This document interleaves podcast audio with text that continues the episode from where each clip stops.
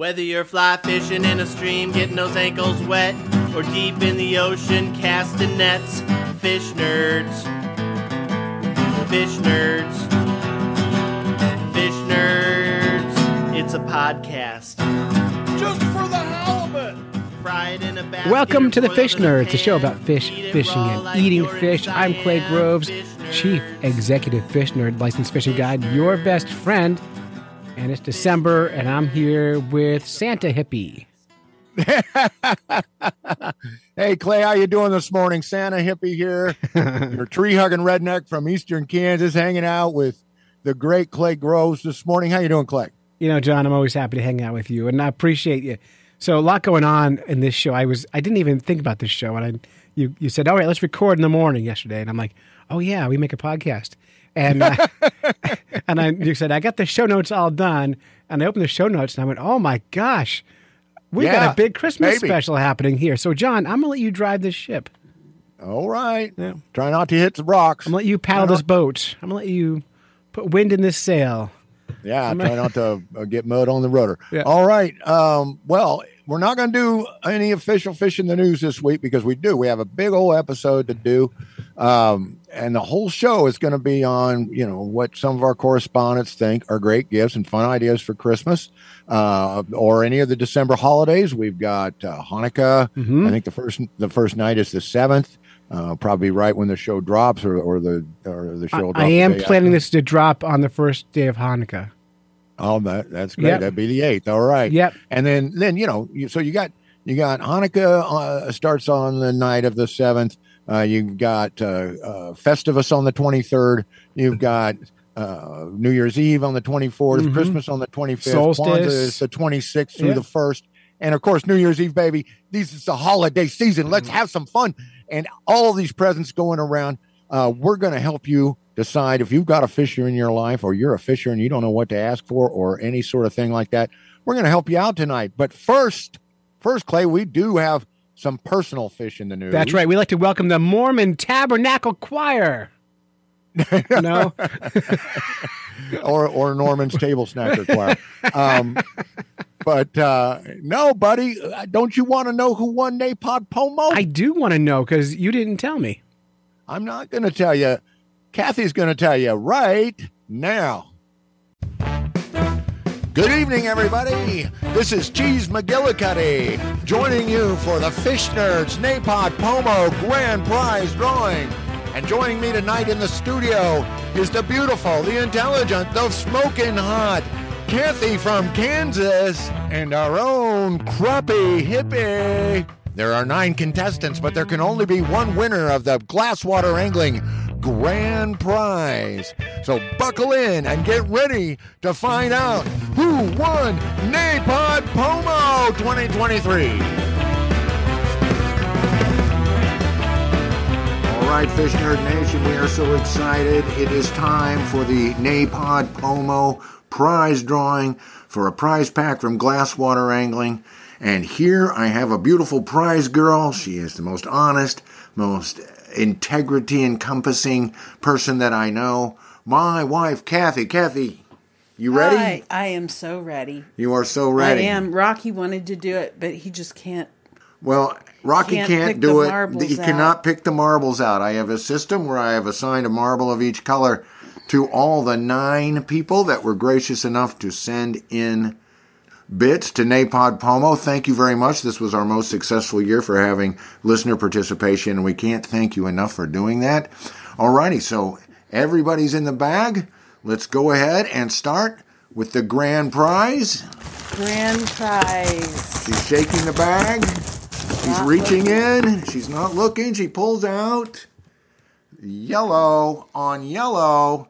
And that is Dawn from Don Russell's Fishing. Awesome. Thank you, Yay, Dawn. Dawn. Congratu- What, is, Do- what does Don win? Don wins a Glasswater Angling t shirt and a Crappie Doodler 7 Crappie Doodler kit. So that'll go great. Wow. Uh, I don't know if Don ever spin fishes, but uh, uh, we will take care of him one way or the other. But anyway, Don, thank you very much. You are the grand prize winner. Now, we need two more consolation prize winners. So reach back in that bag, Kathy.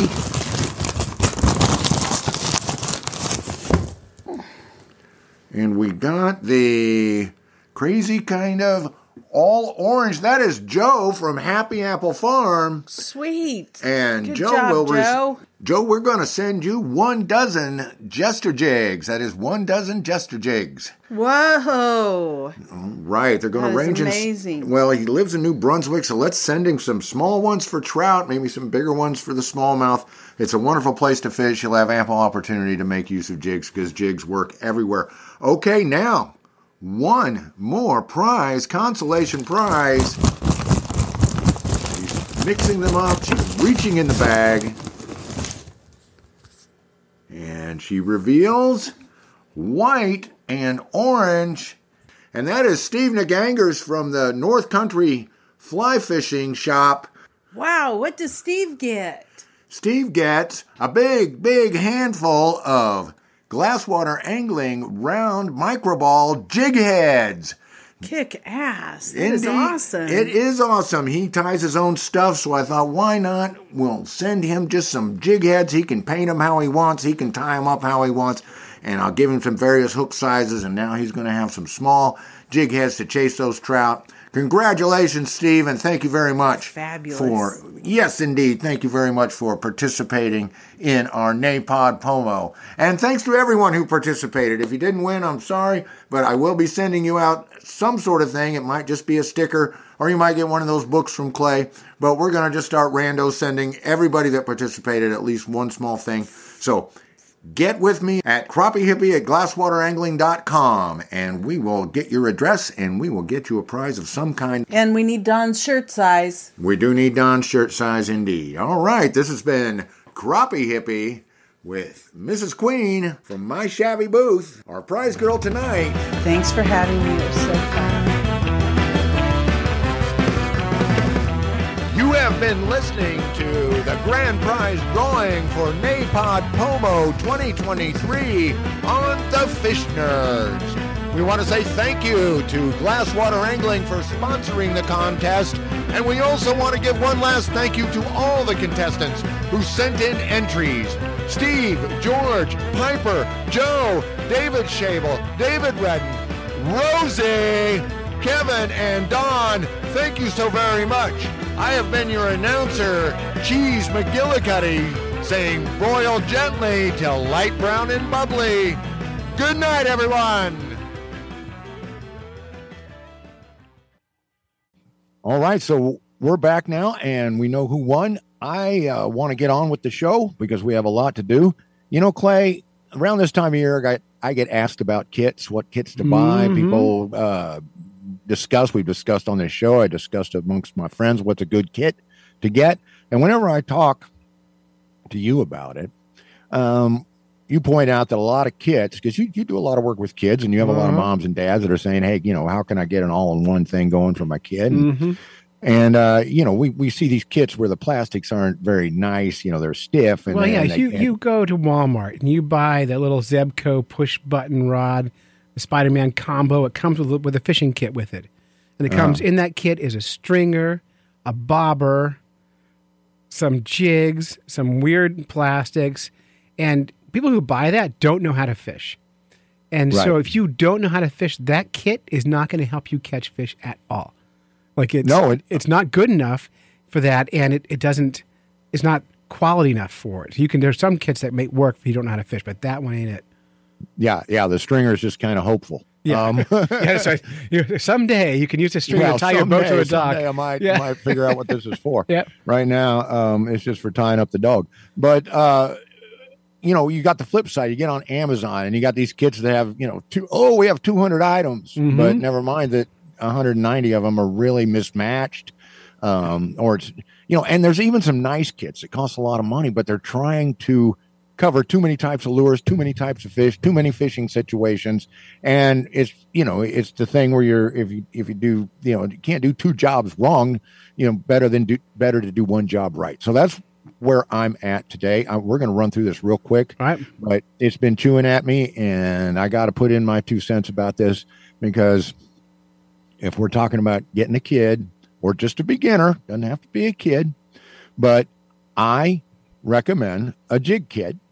And but you've got, you know, yeah, it can't just be a few jigs or or or you know, straight up jigs.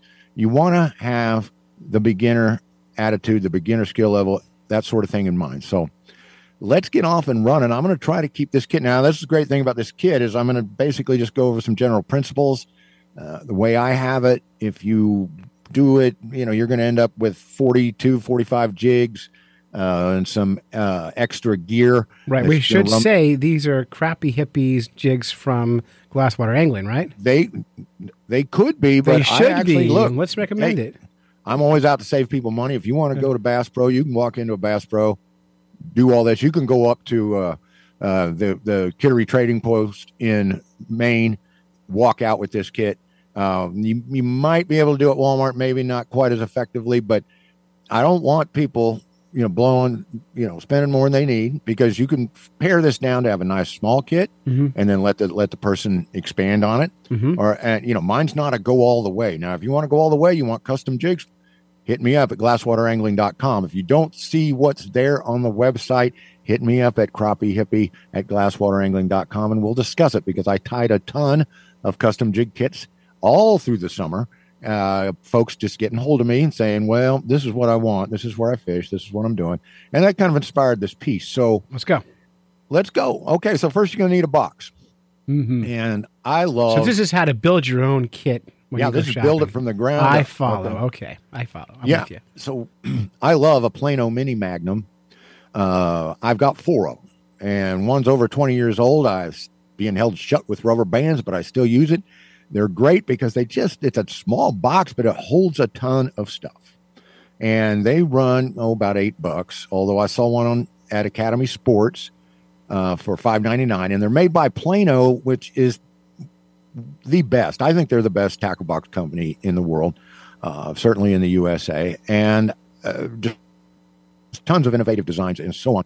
Now, the one thing is these boxes have tinted lids, which kind of cuts the drama of the colorful display that a, that a box of jigs can make. So, if Mhm. you want a clear box, uh, Plano makes a lot of stow what are called stowaway boxes and a lot of organizer boxes, and like they have a nice 14 fixed compartment stowaway at Walmart for three and a half bucks. So that make you a nice little kit. You can get started just like that. And um, now some guys are like, "Oh, go to Harbor Freight. Those organizers are great." Well, I've found that parts organizers uh, run the gamut between oh, acceptable and just absolute junk. So be careful if you go that route. Um, I would prefer you stay with a Plano or a Woodstream or, or, or one of the more you know reputable type. Well, uh, if you go too cheap on these kits, the plastic hinges, because all Yes. it is is just thin plastic on the hinge, they let go. They get a little, they get tattered so fast, and then you have a kit with no lid, and that's terrible. exactly, and you're fooling with the rubber bands, and you're Yeah. trying to get in and out of it, and that's not what. you're. This you episode is brought to you by Plano. hey Plano, if you're listening, send us some stuff. All right, but seriously, I, I've I've I've loved them since I was a kid, and I still love Mhm. Plano. Okay, so let's get into this. We're going to get into jigs. Um, we're going to talk about, you know, first of all, you got to ask: Are we talking straight up panfish? You know, small pond or small water bass, smaller bass, things like that? Or are we throwing trout into the mix? So that's to, you know, if you're up there with Clay, you're to fish for all this stuff. You're out here with me, you can kind of put trout off to the side because we don't really have it going on. Well, I'll tell you what, John, you sent my kids these little jig kits uh, a couple years ago. You tied all these hand, you, give us little bags of kit of uh, hand tied jigs, and we put them in little kits. And my kids on those same jigs, they're catching bass and perch and sunfish, and they're also catching trout in the exact same jigs. Exactly. Yep. Exactly. And So I like them, and, and those same jigs for the ice work great for me too. So it's Well, see, and know, that's just it. Versatility, simple. Yeah, it- it- this is why I love this this kit concept. So, we're going to look at jigs all the way down to 100. Uh, 100. We're going to look at jigs all the way down to 164th, and maybe even smaller if you're a hardcore into trout. Uh, all up to a one eighth, and we're not going to go any bigger than that. Although, if you're into you know bass fishing, especially uh, have a place where the potential for a nice size smallie or largie is is there, you may want to throw in a quarter ounce or two. Um, but 164 through 1 8. All right, we're going to look at plastics versus marabou. I say get some of each. Now, you can go bananas with the colors, but here's here's three that I like. I like either a, a white that's plain or with a little red or a little black in it. I like a chartreuse that's either plain or with a little black in it. And I like black that's plain with little or with a little chartreuse in it. And then you got to have a f- few others, have some fun with some pink, orange, green pumpkin, brown, and gray. You can kind of see I've got bright colors, know, shocker colors, and then I've got some naturals in there. So, especially for like the trout and stuff. Uh, well, and panfish too. You want something, you know, things that are buggy. But boy, in the spring, and there's just certain times a year, and in the winter, where bright colors just are where you want to go. So, Mhm. So let's say, okay, if if this trout, if this kit is exclusively for trout, and you're looking at small water trout, let's take out the eighth ounce jigs, and let's go to our local fly shop. And if you don't have a local fly shop, go to the White River Fly Shop and Bass Pro, or or whatever corporate. Uh, Rogers has a fly section. Uh, Cabela's has a fly section. There's all kinds of places to find that. Have Dick's and Academy, and some of those carry some fly stuff. Um, and you can start looking at really small jigs uh, in the 164th to 1 100th ounce on 8 through 10 hooks. Well, for example, White River has some nice little packs of jigs. You get six of them, six 164th ounce jigs, hand tied, little marabou jigs for three and a half bucks. And those will kill you. That's terrible. And those will work really. Those are Those are- murder. yeah. Those are going to be very effective on trout of all species and also in the summer uh, when the panfish get finicky and really just want something small, you're going to be a hero because you're going to have those little jigs in your kit. Now, moving on, your basic straight up stuff in marabou jigs, besides these smaller ones for trout and panfish, we're going to go with a 132nd to 1 8 And remember, you can buy these off the card individually or you can buy them 10, 12 at a time, whatever. You can buy them by the card. You know, it depends on how big a kit you want to create. They're going to run you 35 to 50 cents. Now, you want to get custom jigs from me or from Crappie Stopper or from any number of people that you can find in these tying groups. These jigs are going to cost you between $1.25 to $2 a piece. So I hate to go against my own business, bro, but if it's kind of like you don't buy a beginning guitar player a Les Paul Artisan and have them play it for a week and then put it under the bed Fair point. you know that that that works for the two generations down when they go on antique roadshow but it doesn't work for you right now Well, the good thing about it, John, is once someone starts buying jigs and fishing jigs, they're going to buy more. They'll come back to you. So yeah they will right. they will come around because they'll want some combos and they'll want to call their own shots and that's when you you get with a custom guy and tell him you know i want this sort of chenille and all this stuff and you'll have enough fishing knowledge to uh, be inspired to make those sorts of choices um, now when you get to the, your plastics you got two ways you can go you can get them already you know the jig head already dressed with a plastic tail and that's the way I, I say to go for uh, in a lot of ways and the co- price is comparable Those little, you think, are you thinking like little curly tail jigs and stuff like that? Well, I- curly tail is one. I, I like 3 This is another place where you can get into jakes, you can get into ballsies, you can get into, you know, uh, uh, critters, you can get into all kinds of stuff. Uh, but let's just stick to these three: paddle tails, curly tail, or twister tail, whatever you want to call it, and beetle tails. Mm. And you get those three, you'll have, you know, high action, uh, more subtle action, uh, classic tails that have been catching fish for years and years and years. And your tail sizes, you're going to go want one inch to one and a half for your 32nd ounce heads, one and a half to two for a 16th ounce head, and two to two and three quarters for an eighth ounce head. Um, and that's where you want to be. But of course, you can buy the loose jig heads Mhm. in different colors. You can buy packs of tails. Uh, it's especially good if you're making two or three kits up. You go ahead and buy the packs of tails. You know, you buy the a bag of jig heads. Um, but if you're just doing it for one angler and you want to get maximize your color and variety, then they're going to be a little more expensive because you got you got to have somebody sit there and put the tails on. Uh, but you know, you can just buy the um, ones that are already made up in, in the same sort of color combinations that I just described for marabou. Now, you want to get another, you know, custom plastics. We got mule jigs. I like custom jigs and spins. They got some really cool jigs over there. We've got finesse finesse bait empire. Uh, we've got the Z-Man micro, so you can get into some fun little tiny jigs that'll work for trout and work for ice fishing. Uh, that may be a consideration, but they're going to run you a little more. Okay, now you got to have some some jigs or some spinners based on jigs or some jig spins, whatever you want to call them. And one of the best you can get is the Roadrunner. Now, the crappie doodler underspin is a real fine bait. Really good for those bigger crappie, bigger panfish, bigger trout, bigger, uh, you know, and then your bass and your smallies and so forth. I'll tell you, the first time Oh. you sent me one of those, John, I was ice fishing, and I dropped it through the ice, and I caught a huge uh, rainbow trout and a huge yellow perch ice fishing with it. So Yeah, it, it, You never know. Yeah, you never know. You you, never never, know. know. You never know. But the great thing about underspins, whether it's a roadrunner or a crappie doodler, is it's a you know it's a cast and retrieve bait. You can pump them, you can twitch them, you can fiddle with them, but they actually are sometimes are most effective. Just throw it out, count it down a little bit, and start reeling. And you know when you're fishing with kids, that's the kind of lure you want.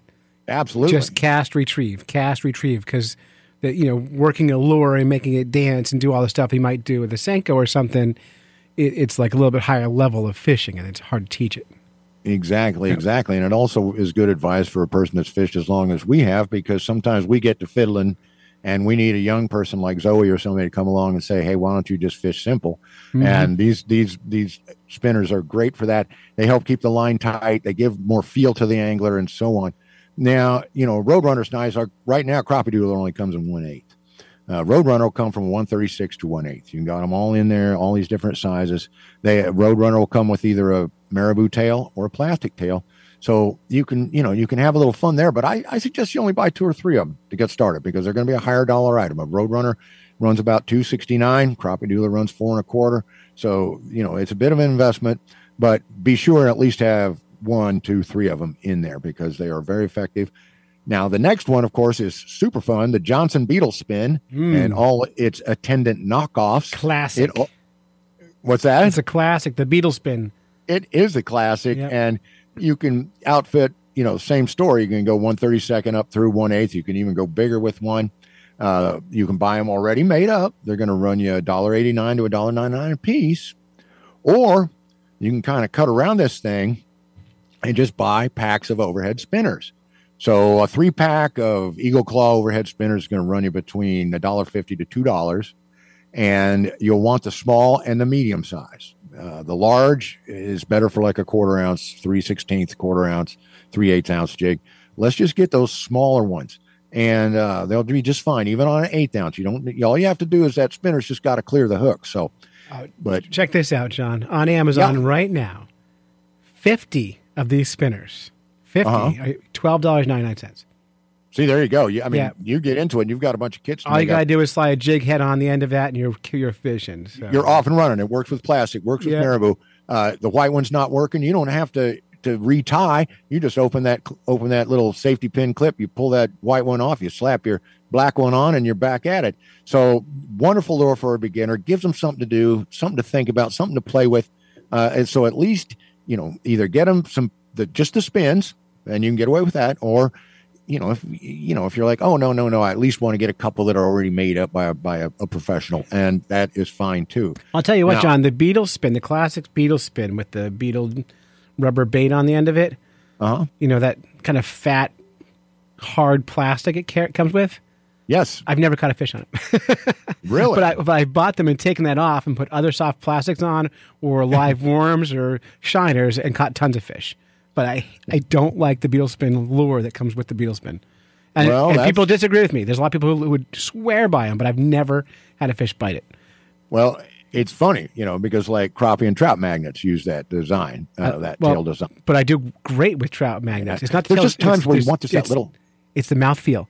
I it's that hard plastic. I think the fish like the softer, rubbery, pulley things. And Well, beetle spin's you know- harder. It's like old chewing gum. Well, you know, I you know I've, I've got a soft spot for the Johnson because I've I've you know I've caught fish on them since I was young, young, young. Yep. uh, single digits. But you know, everybody to each their own. Because yeah, you can switch it out for a curl tail, you can switch it out for paddle tail, you can switch it out for whatever you got, whatever you like, whatever turns you on. That's the beauty of the beetle spin. Mhm. Um, you you can switch it around. You can do all kinds of things with it. Okay, now here's some extra stuff that I think you ought to go ahead and get, but it's your budget, it's your gig. Um, I like to get a gulp a jar of Gulp Alive uh, plastics. It's a special type of plastic, completely different than any other plastic you've ever seen, felt, or heard of. Um, I like the jar of angle worms because you can pinch those little suckers off into little tiny nibs. I, I have a jar I bought four years ago and it's still half full. and I I use them all the time. I mean, you know, it's, it's so for the six bucks, they're five six bucks a jar. Uh, you know, I still haven't gone through them all. And uh, you know, you just got to shake them up every now and then. Keep that scent spread around. For goodness sake, keep the lid on, uh, because the thing about Gulp Alive, if it dries out, it turns into cement. Mm-hmm. Um, but I also love the little one inch minnows in whole or in parts. And that's another one that really has to, you know, be careful. Don't take that liner out of that lid. You want, uh, otherwise it'll leak. You got to keep that juice in there. But hey, they've got waxies, they've got nibs, they've got all kinds of stuff. And, you, and if you see a brand that you like, just a straight up nibs uh, are great. Uh, doesn't have to be gulp alive, but some sort of little thing to help the fish hang onto that jig just a little bit, just a little nib on that hook, just a little small thing Something, on that hook with to that jig chew can make a world Yeah. of difference. Yeah. What's that? Something to chew on. Something to chew on, man. You want to chew a little bit. You betcha. Now, that I, you know, I'm going to have a caveat here. You really got to get some bobbers. Now, you can get a, an assortment of 12 bobbers at Walmart in the one to one and a half inch size for 268. And I bet if you whip out on Amazon, you're doing it on me this morning, you'll probably find a, a 30 bobber pack for that. Um, you can, uh, but I, I like a pear shaped EVA bobber in the one to one and a half inch um, you know, kind of a top shape, uh, three for a dollar seventy at Walmart. So definitely got to get the bobbers. Now, A little, little bit of advice too is uh, you know the the classic black, uh, red and white bobbers. yeah, They're, they're kind of cheesy looking, and by Yes. buying a little fancier bobber like the, the float fishing bobbers or something like that, that they just look a little cooler. And fishing things that look cooler make you feel better, and they don't cost that much more. and so agree, absolutely yeah, so agree. the boring And, ones that come with everything you buy, skip those. Go go a little different. okay, Yeah. all right. Well, I, I can get on board with that, but once again, I'm looking at at, at, the cheap stuff that works. But Sure. I, I'm well, an well, they're I'm an- cheap still. I mean, they're they're still very cheap, Yeah. like a dollar a piece, but they just feel a little cooler. Well, yeah, So- well, like you know, three for a dollar seventy at Walmart. You're you're a little over fifty cents a piece. Yeah. and an EVA bobber is not going to leak. It's not going to, you know, it's not to have the problems because the little round plastic bobbers usually put together with a ridiculous tiny amount of glue, and of course they can crack, they can step on them, they shatter, and and and so on. So I can and- never get them that red top to push down just right. I, I it never they don't work right. They they work, but I mean, Right. like like on on Amazon right now, you can buy fifty of those red and white, or sorry, sixty of those red and white bobbers for eleven ninety nine. I mean, that's that, yeah, that's how Yeah, you know you're yeah. buying garbage. Okay, so Moving caveat on. on the round Yeah. plastic bobbers. Get Eagle Claw brand. Get a decent brand. Uh, you know, uh, uh, yeah, uh, the Amazon brand from wherever it's coming from. Maybe not the best bet. Right. All right. One last thing is, is if if if it's a heavy trout fishing area, and this is mainly for trout, you may want to consider some bubbles. Uh, they're they are more expensive. They're three for five dollars at Dick's is one of the best prices I could find. Uh, but wow, for your little push button reel or your spinning rod, uh, you want to get out in the middle of that creek, that river, and you want to hit that that little V on the other side, that little eddy on the other side. Um, you can get the trout bubble; will give you the weight to get where you want to go. And then I, I just say get some hooks. Just get one or two packs, ten pack of good old Eagle Claw Aberdeen hooks, and don't jump up and down. You know, a lot of people like to bash Eagle Claw because they sell a lot of budget hooks, but they have some of the best hooks made. You know, Trokar brand is is an Eagle Claw brand. Um, but I just say the good old gold or bronze Aberdeen Eagle Claw hook, size eight, size six, or both. Do the person a favor, sneak them out, pinch the barbs down, sneak them back into the pack, and staple it shut. They'll never know the difference.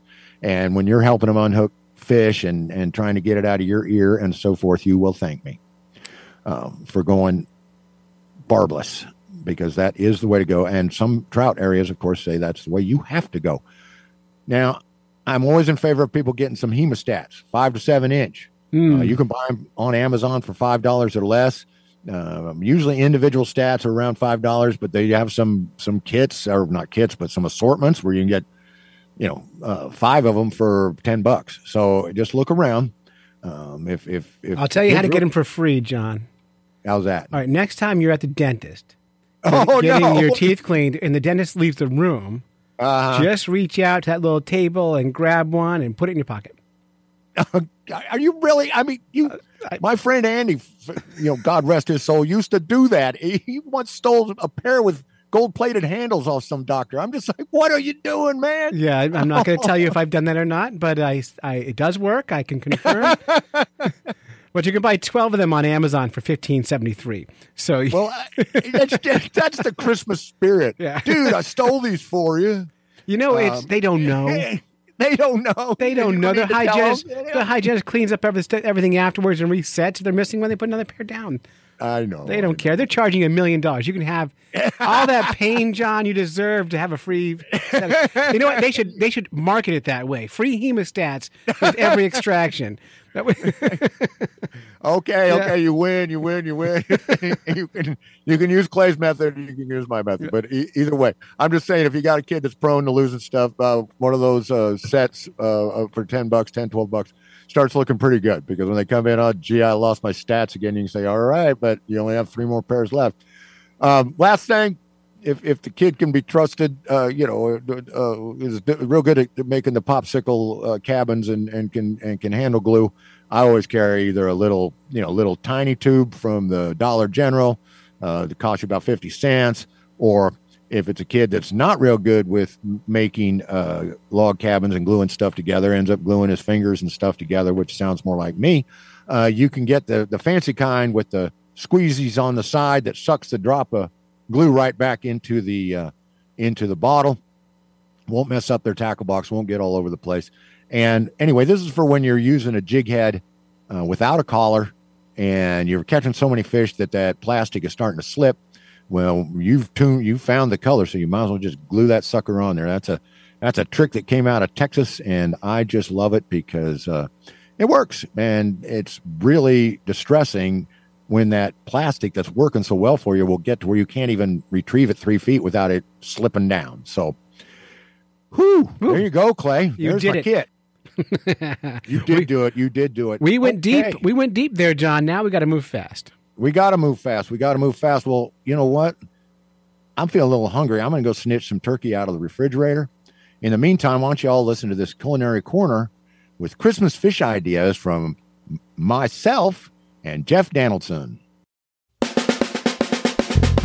What are you gonna do with that fish that you caught? If you kill it, will you grill it? Will you blacken it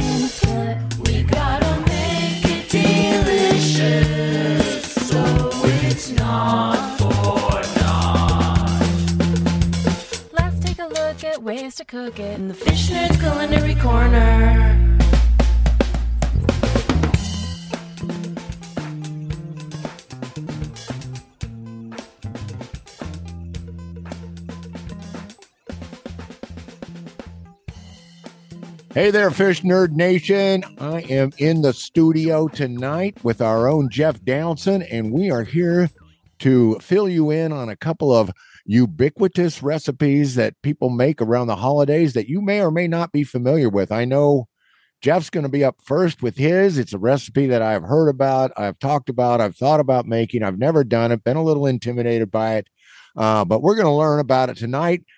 Jeff, what you got for us? So when I was a kid growing up, always on the table for like Thanksgiving and and uh, Christmas, there'd be two pans of dressing. So there'd be the big one that was for everybody, and then there was a smaller one that was the special dressing, and that was for only some of the adults really liked it. Um, and I was always told like, "I you're not going to like that."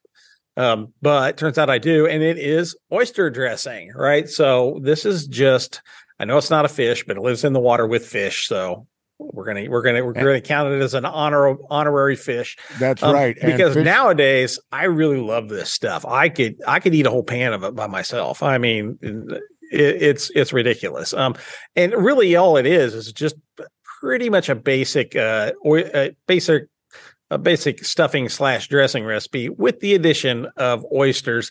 Um, I also like to throw a little bacon in it too because bacon makes everything better. So that's right. So yeah, so uh pretty simple recipe. Uh you just need some you need one cup of butter, about one chopped up onion, uh like oh, I don't know how many sticks. I'm, I'm gonna guess one and a half cups of chopped celery, Now, what you need is some bread, and I've found that like the best bread is you go to somewhere like Panera and you go, "Hey, you got any old bread? You want to get rid of?" Right, and they'll give you, they'll practically give it to you for free. The stale artisan bread, this is what you want. It's the like the day old or or whatever the bread that at the at the grocery store they're going to throw out. This is what you want. Preferably something like a sourdough loaf or something that's pretty uh pretty. Uh, I like that better as a stuffing. Some people like to do this with cornbread as well too, but uh, I prefer actual bread bread. So you need 12 cups of fresh bread cubes and you need one and one half pints of fresh oysters, uh, coarsely chopped and the juice, aka liquor reserved. And so you're just basically going to melt that butter in a skillet or I mean a Dutch oven. You're going to throw in the um going to throw in some the onion and stuff and then you're going to stir in your breadcrumbs, the oysters, and you got to pour that oyster juice in there. And then you got some seasonings as well. You just throw in some salt, black pepper, thyme, Italian seasoning. But uh, and then you just throw that sucker in the oven for like 40 minutes and let it bake until it's nice and brown. And like I said, maybe some cooked bacon, throw that in there too. Now, when it comes to the to the oysters, back in the day, I'm sure like my grandma probably was just making it with the canned oysters, but I've found that like the ones that come in a jar, if you have to buy like getting oysters fresh here in Kansas is not you're not likely to get a, a lot of fresh oysters here, but I like the ones that come in a jar. Uh, they're usually bigger and um, they look a little, they look fresher. And that jar's full of that delicious, delicious oyster juice, which everybody else is probably like gagging over, but I'm, I love the stuff. So, uh, so that's what we got there. And then, yeah, just bake that stuff up and, uh, and have it with your, with your Thanksgiving meal. Whoa, now that sounds like a big batch. You're telling me you can eat a whole pan of that, and I'm hearing a cup of Uh, I could. and and I giant- could. I could, yeah. I just throw everything else. You can just get rid of everything. Well, I want one of them turkey legs, but uh, but yeah, I love this stuff. I love oysters. Uh, you know, it's one of those things that it, as I as I got older, is like, oh yeah, these are good. Uh, especially we could go we could go on a whole uh, whole long segment about all the different ways I like to eat oysters. but um, but yeah, so yeah, and uh, give it a shot. It's pretty good. Uh, and it even says here on this little recipe I printed out says try using it with leftovers with poached eggs for breakfast. And I'd be all about that. That'd be great. yeah, yeah, yeah, yeah. I'm all over it. Poached egg or maybe fried egg or something. You know. Oh, on man, top of it. sounds yeah, like yeah. way to Yeah. use it up. Oh, baby. Yeah, and so yeah, you yeah, so yeah, I always recommend if you can't get, I mean, obviously like where we are, you can get oysters fresh, um, but it's you, you got to work for it. Uh, typically, I think I think I could get them at eight eighty eight International Market. I think they have them, and maybe Whole Foods and some other other places like that might have them. But you you know you're going to pay. Whereas uh, you get the ones in the jar; those are the good ones. I can't remember the brand, but those are the ones that if you're not somewhere where oysters are just something that you can go pick up at the at the at the seafood counter, go get the ones that are in the jar. Those are definitely the better ones. Well, we're certainly got some uh, listeners along the Atlantic coast that are kind of giving the eye roll because it's a I'm standard sure, in, in some places. Uh, they got access to some great, great fresh oysters. But yeah, I, I there's no, you know, there's nothing wrong with using a jarred product. I had a friend once make all this salsa in the winter, and he said it didn't taste right. And I'm just like, you know, you could have just made it with some nice canned plum tomatoes or some nice canned crushed tomato because those are harvested at the peak and actually a canned product at this time of year is superior. And so it's better to have a, you know, an oyster that's on the edge sitting there in the case that you're paying a fortune for. Better to get the jar. I think when we try it, I'm Yeah. going to do that for sure. Yeah, I miss my days of living in in the Seattle area, where again oysters was inexpensive and tons of them, and uh, that was pretty great. Now at the time, I wasn't making oyster stuffing. I probably should have been, but uh, yeah, living there where I had access to oysters and other shellfish all the time, I I really miss that because there's nothing like the real fresh thing, right, right out of the shell. Okay, well, thank you so much for that one. I may have, you know, Kathy loves oyster stew, but we've never dug in and done the oyster dressing because we just like plain old stuffing. Uh, we make ourselves, but I still follow your same principles. I like a sturdy loaf of bread. I like to get a, you know, a nice old French loaf or something with a little more body to it because Yeah, it, it soaks bite. up. Yeah, it- the, the the Wonder Bread type bread disappears. Can get too much liquid. It just turns into kind of a creamy mess. Uh, I like it to still have some tooth uh, to it. Okay, man. Have you ever made lacquer salmon? Lacquered salmon? I have not made lacquered salmon, and now now I, my interest has been piqued. Well, it used to be a chi chi big deal thing in the 80s or 90s or sometime back when culinary performance was starting to be a, a thing and uh, a popular thing. And I have always been interested in it. And the thing about lacquered salmon is it's got to be, you know, a very popular dish. So there's like tons and tons and tons of recipes. And rather than pick a recipe, uh, I just want to go over general lacquered salmon principles because I made this once. My neighbor went to Alaska and he came home with some cryovac the day it was caught, wild caught king salmon, dude. And he was, you know, he'd caught a couple biggies, you know, 20 pounds or some something, 20 pounds plus. So he had plenty to share. And he gave us some for Christmas, and it was a wonderful, wonderful gift. And I made it up a couple of ways. Uh, I lacquered some of it and I made some of it just plain because I really just enjoy the unobstructed flavor of fish. But when you go to make it, it's it's something where you're just going to follow some principles. I didn't even look up a recipe. Um, a lot of these recipes, uh, you know, sound like things you would might use on pork or chicken or anything else like that, where you want this sweet, salty, spicy. Okay, so your sweet elements can be brown sugar, raw sugar, honey, molasses, maple syrup, sweet mirin, which is a type of rice wine, Japanese rice wine, or combinations of these. Then, of course, your salty elements going to generally be soy or tamari, which is a, a type of Japanese soy. I have seen some that omit the soy and use barbecue rub instead, or you know some sort of flavored salt instead. You can go that route. I like the soy. I prefer the soy because it gives you you don't have to mix water. You don't have to mix anything in it to make it you know a sauce. And then your spice is mainly going to come from ginger and a little hot pepper. And then what other people put in it runs the gamut from garlic green onion cinnamon and the other sweet spices you know maybe allspice nutmeg coriander. Uh, some people like turmeric i find that popping up in a lot of recipes sesame oil pops up in a lot of recipes. Garnish, finish it off with some toasted sesame seeds. And then, of course, at service, a lot of people like to throw the Italian parsley or a little slivered green onion on the top of there. Very, very, very, very good to do it that way. Little shot of green against all that dark, nice darkness. Uh, just, just makes it pop. Just is, it's really great presentation that way. Now, like I say, you can use that Wild King or the sockeye which one day when we're out fishing or riding along to and from, you're going to have to explain to me all about Copper River sockeye and why people have an absolute gasm over the stuff. And maybe one day, maybe this year, I don't know, I'm going to spill for a little Copper River sockeye, but I hear it's rich, it's fatty, it's delicious, it's all this stuff. And that people recommend the fattier salmon because, you know, the fat content helps it keep moist because most of these dishes are made in the oven or then, of course, the next way to do it is the way Chef Jamie does a lot of his fish is to do it in a skillet, then pop it, finish it in the oven. So, but farm salmon works great. Now, a lot of people say, oh, use the Scandinavian farm salmon. I like just go to the the co-op, go to the store, go to the Whole Foods, go wherever, get a good looking piece of salmon, Costco, wholesale club, whatever, you know, right? As long as it doesn't stink, as long as it's not mushy as long as it's in nice shape, this recipe will elevate that salmon to great, great heights. Now, people say, well, do I do the whole fillet or do I do portions?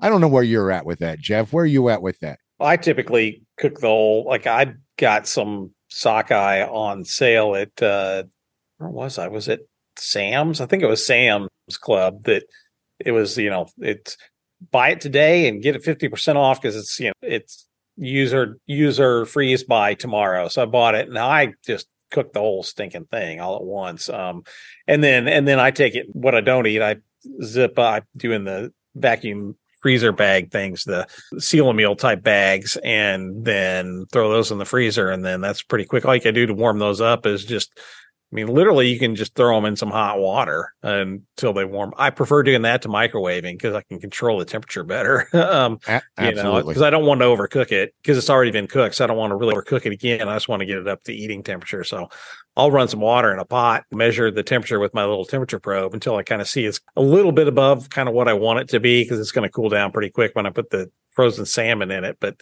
that that's an easy way to do it. So yes, I am the cook it all at once guy. Absolutely. I am all for that stuff because I am very busy and anything that gets me eating and helps clean up and makes it go quickly is something I am all about.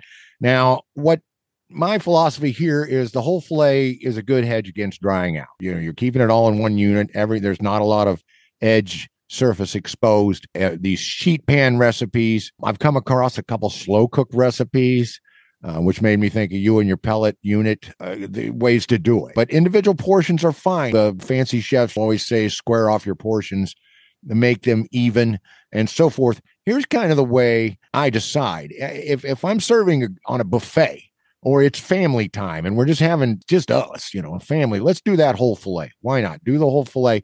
It works fine any way you're going to cook it. Although, on the other hand, the smaller portions, if you're going to cook it entirely under a broiler, you may want these smaller portions. But I, I've seen recipes where people are doing that big piece. If they've got a nice broiler that runs the length of the piece, then by all means.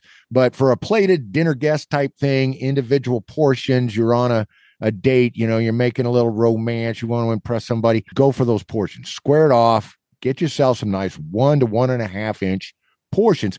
Because one thing, now here's another thing I'm going to ask you, brother.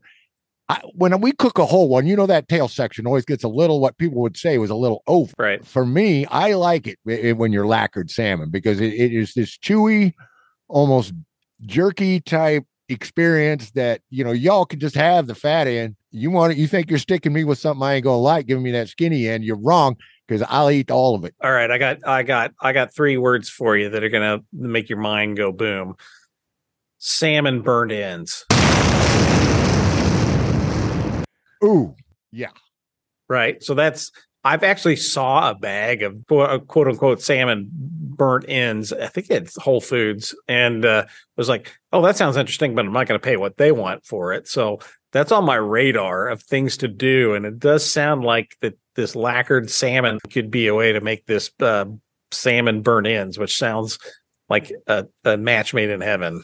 It does. It does. It does. It does. Because you know, okay, let's say you had you bought the whole fillet, but and you had your date, you had your little meal, you've impressed whoever, uh, and now you've got a freezer full of of ends, you know, and you're you're like, what am I going to do? I did all this squaring off. Uh, man, oh, Yeah, dice it up, dice Yeah, it up, yeah. and in about you know one inch chunks, and then and then burn end it. Oh, baby. just like in the in Golly. the ah, smoker. Yeah, yeah. This is definitely something I'm planning on doing. Man, I can hardly talk now. I got water running out of both corners of my mouth. All right. Now, portion size. You know, a lot of people like four ounce portion, six ounce portion, eight ounce portion.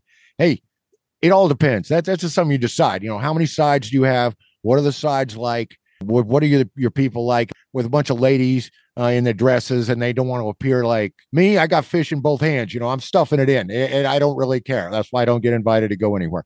But, you know, so give me, you know, give me, I like to split it right there in that six ounce portion. But frankly, my me, I'll polish off an eight ounce portion of salmon just like I could obliterate an eight ounce steak. No problem, no problem. You know, give me that, give me two four ounce patties on a burger. I'll I'll mow mow that thing right on down. You can't scare me off with an eight ounce portion. But that's kind of how you decide. You know, you look at who you're feeding. You're looking at well, will they be way into the rice? Will they way into the potatoes? Will they be way into the the the, the, the presentation there? Or am I going to present it with just three perfectly done asparagus tips and and keep the focus wholly on the fish, you're gonna have to give them a little more. Here's my story. Here's my story. I got that that beautiful, beautiful salmon from my my neighbor Les, and I bring it home. About a half cup of soy, about two teaspoons of grated ginger, a small amount of green onion slivers, tablespoon of brown sugar, tablespoon of honey, little cayenne flakes in there, and just a little pinch of cinnamon, and that was it. Now you want to taste, taste, taste, taste, taste. I, I'm surprised at the people that want to go rote from a recipe. It's like it's you know, does a painter paint without looking at the canvas? You can't even do paint by number that way.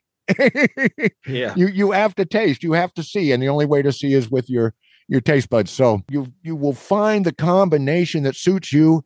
And like I say, some people even throw in a little lemon juice or a little pomegranate or a little, you know, a little acid element. If that sounds appealing to you, by all means, go for it. A little orange juice, whatever. It's your fish, it's your experience. But for me, the soy, the ginger, the sweet element, they are the backbone of this recipe.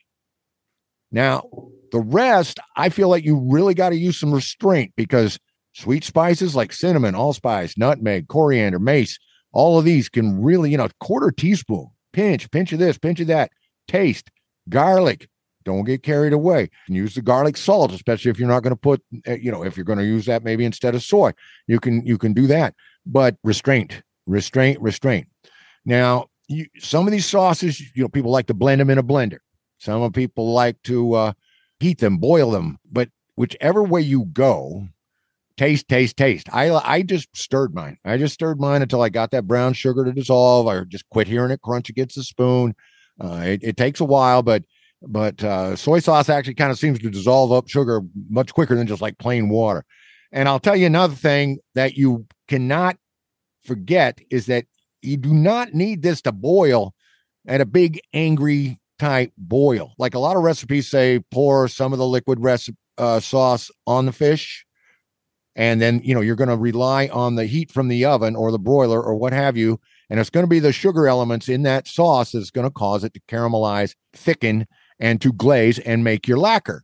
And of course, you pull it out, baste, put it back in, pull it out, baste, put it back in. But if you want to use the cornstarch to make a final dipping sauce or a final presentation sauce, it's a little thicker.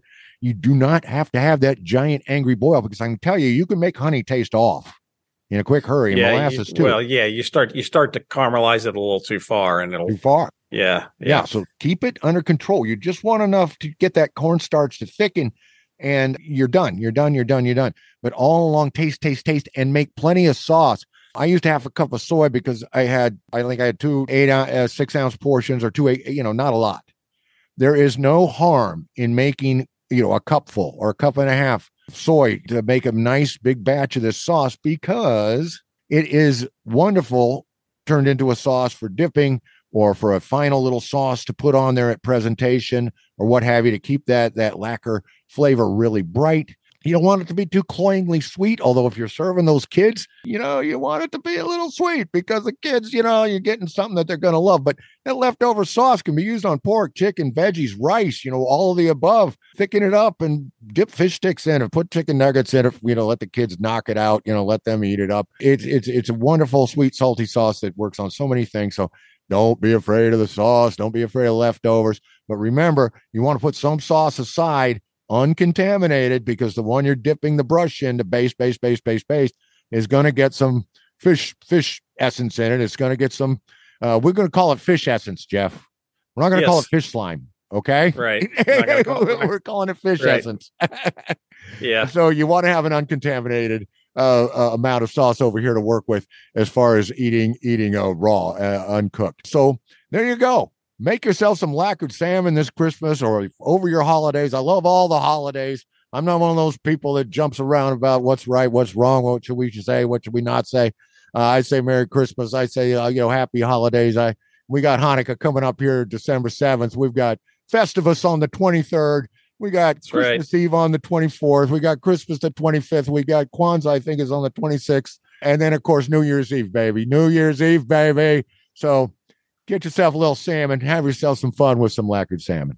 yeah. You got me already thinking about this because I got my what I call my universal sauce, which is for a lot of my kind of Chinese ish foods or vaguely East Asian things, which is kind of equal parts soy, oyster sauce, and hoisin sauce. And the oyster and hoisin both have sugar in. I'm like, hmm, hmm, and it's nice and thick already.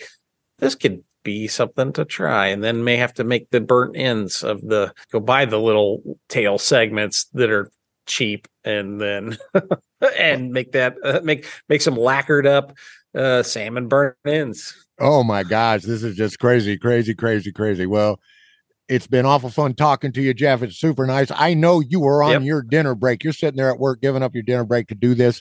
it's time to go, baby. It's just time to go. Uh, Yeah. Thank you so much for coming in.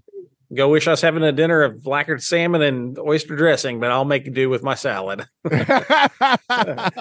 buddy. All right, John. All right. Talk to you soon, man. Talk to you later. Bye. Bye now.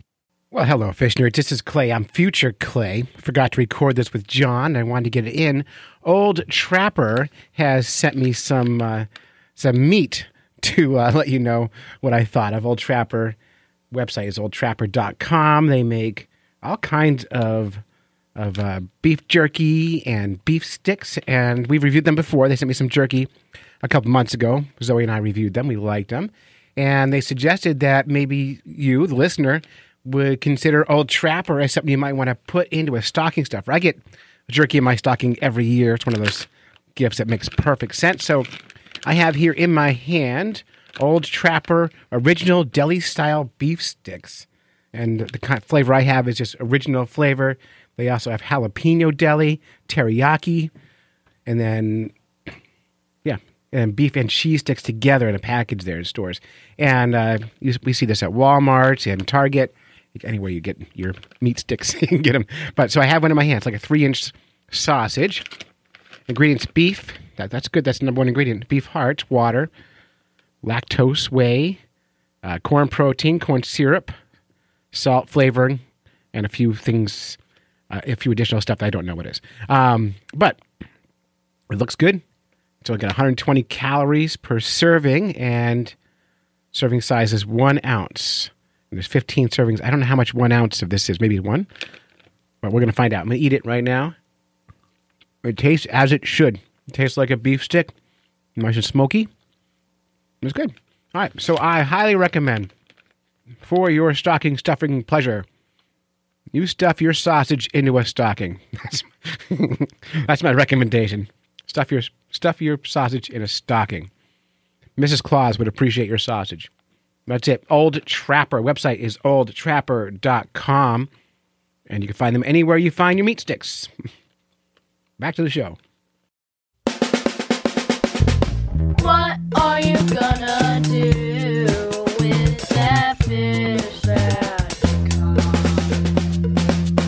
kill it, will you grill it? Will you blacken it in a skillet? We gotta make it delicious, so it's not for naught. Let's take a look at ways to cook it in the Fish Nerds Culinary Corner.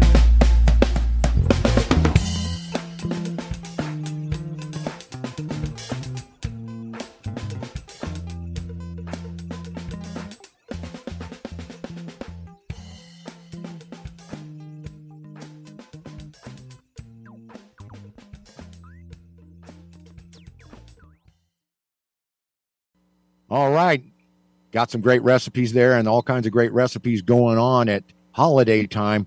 Let's listen to Jeff Donaldson talk about this Pit Boss pellet smoker that he absolutely loves and highly recommends.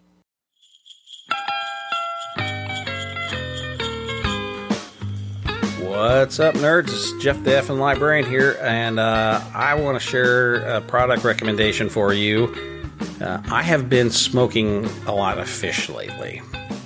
You may have remembered back on the miso black cod re- recipe I gave that I used a pellet grill to do this, and specifically, I used one that's made by the company called Pit Boss, and it's called the Country Smokers Traveler Tabletop Pellet Grill. And this thing was gifted to me by a coworker who was upgrading his. Uh, he, he RVs a lot, and he had this thing with his RV, and he was getting a little bit bigger one. And he said, "Hey, I got this pellet grill. Would you like it?" And I said, "Sure. How much?" And he said, "Nothing." And I said, "Amazing. Yes, I like that price. I will take it home." And from day one, I realized, "Oh my gosh, this thing's amazing." Where has this thing been all my life? Now, I live in the Kansas City area, grew up here, and we take barbecue pretty seriously around here. And this thing, these things are a shortcut to great barbecue.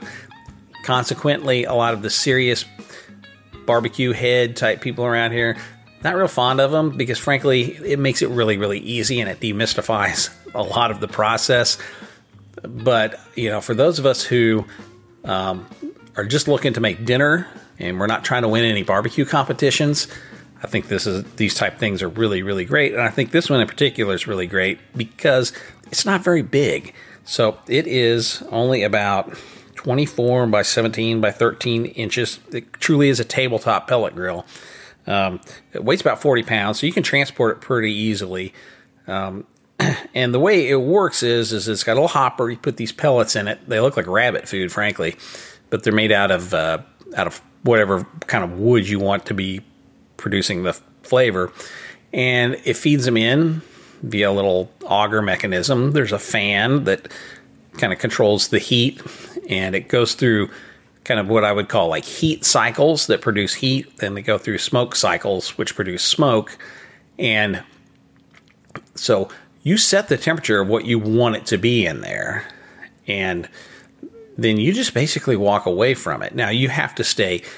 It takes a little while to stabilize, so you start it up. It takes a little while to. It'll usually overshoot and then come back down, and then it will. You, you got to give it a good 15 minutes to get stabilized. But then once it does, you put your put your meat in there with the temperature probe in it, and then you just you can like really kind of hands off at this point. Don't need to be opening it all the time because that changes the temperature. But so what I do is I use a Bluetooth temperature probe that allows me to not have to open the thing to know what the temperature of the meat is. And then I just set a target temperature that it will alert me on my phone when it hits that, gets near that temperature or, or surpasses it. And then, you know, I mean, every once in a while you have to, like, say you have to open it up and spray it with something to keep it from drying out or anything like that. But I have, since I've cooked the miso black cod in there, I've smoked a ton of salmon in it. I got a really, really, really good price on some uh, wild caught sockeye salmon a while back. And so I just laid up a huge supply of that. And then I smoked it. Uh, king salmon. I've done rainbow trout that I caught. And so all these things have turned out just really, really well. And I, you know, I just kind of say that because it's so set it and forget it, you're not likely to overshoot. You're not likely to draw dry things out. The temperature stays what you want it to be. So, uh, this thing is not super expensive. It's only 180 bucks or so. So, and it, it's big enough that you could put. I got five whole rainbow trout heads on on the grill. So the cooking surface is 256 square inches. So, you know, you're not going to be cooking a whole giant racks of ribs or five briskets at a time or whatever. Although you can fit one, I don't, I wouldn't say a whole brisket in there. It's a little big, but you could cut a brisket in half and put it and do it in there. But yeah, so and I've smoked everything in here now. I've done and not just smoke, but grill. It also grills. So you set the temperature. It can be low for smoking. It can be high for grilling. I've done steaks. I've done burgers. Um, what's really kind of an eye opener has been vegetables. So, like instead of roasting, say like potatoes in an onion or in an onion in an oven, roast them in the pit in the in the smoker and you know, you get some of that nice smoky flavor. I've done butternut squash, I've done sweet potatoes.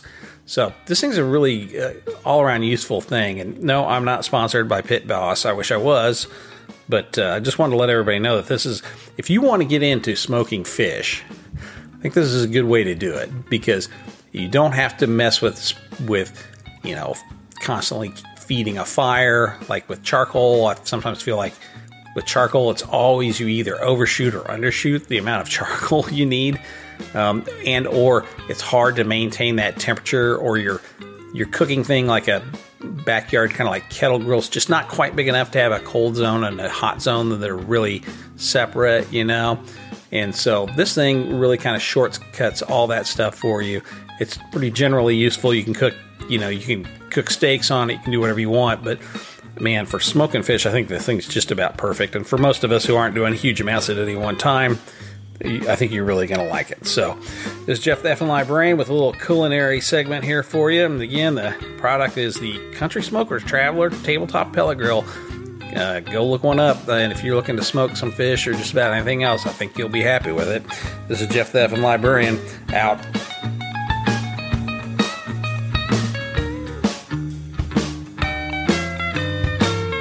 Hey, buddy, guess who came flying into the studios last night? Was it uh, Krampus? Not Krampus. No. Was it? Uh, that's all I can think of. what else Well- is there? It was Santa Todd. Oh my You know- goodness! That explains all the jingle bell sounds in the background. That's right, the Jingle Bell sounds. And um, he is one of Santa's official helpers. He has a pipeline straight to the man.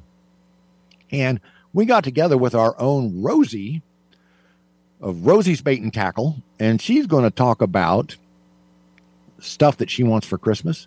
And then she's going to make some recommendations for people that want to fish the way she does off the jetties and inshore in the kayak and so forth. So let's get into that. And then don't stop when Rosie goes off air because I'm going to talk to her daddy about custom rods and how you can get one from Rosie's Bait and Tackle. So hang in there. It's a two parter. Enjoy.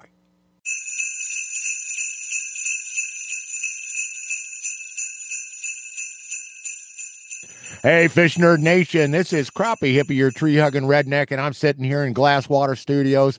So stoked and excited because I got Rosie in the studio and coming in on his flying kayak just a few minutes ago, we have Santa Todd and Rosie. I, I asked Santa's special helper, Santa Todd. You know, I, I can't, I've, I've applied to be a special helper. I don't know how many times.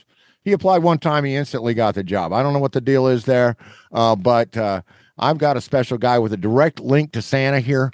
And uh, I was I, I was told by your folks that you had some things you wanted for Christmas, and you had a few things that uh, you think other kids might want for Christmas. So you know what? I'm going to put you and Santa Todd together. You guys talk that over and tell us what's going on there. Okay.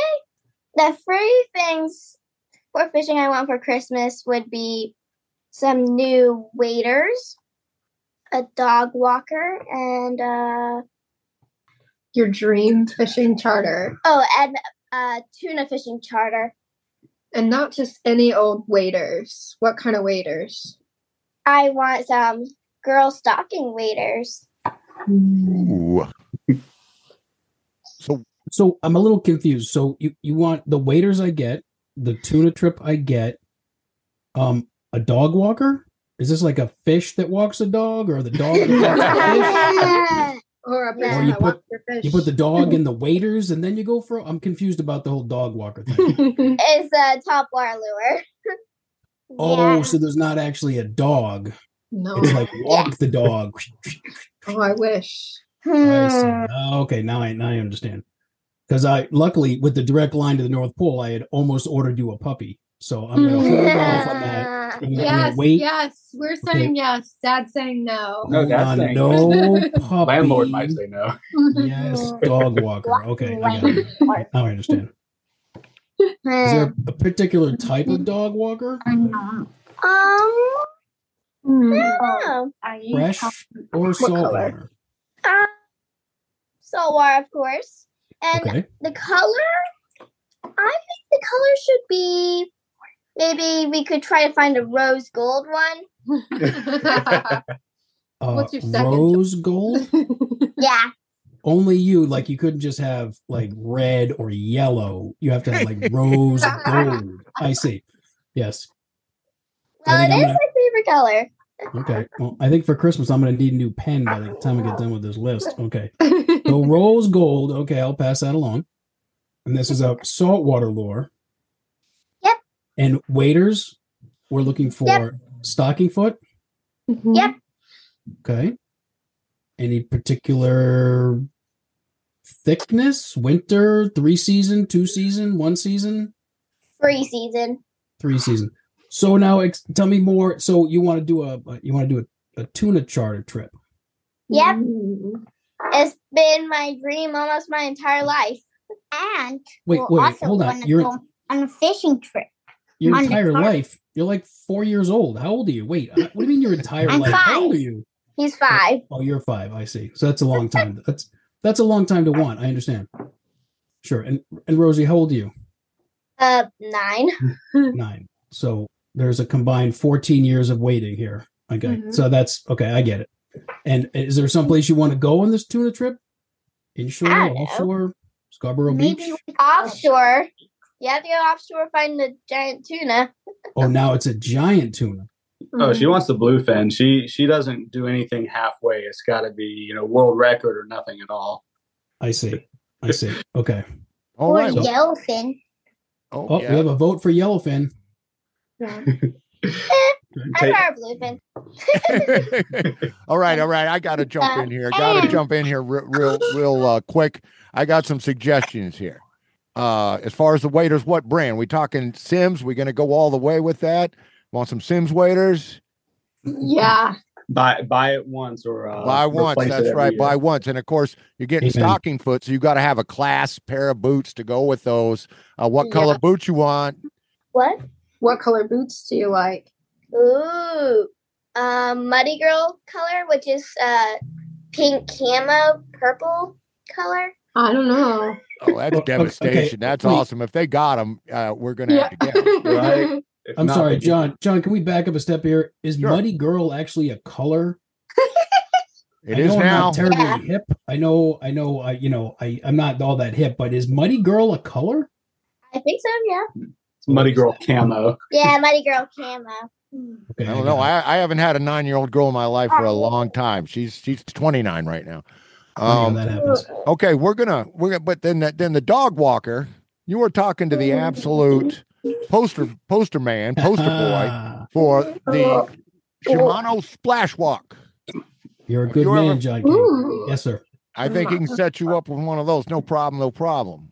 We need to have a conversation at the North Pole about a Shimano splash walk. Probably the one of the greatest. If I had to rate five lures in my life that have had an impact on my fishing, the Shimano splash walk is right up there in the top five. Absolutely. Oh, Way And, uh, cool. I might try that one.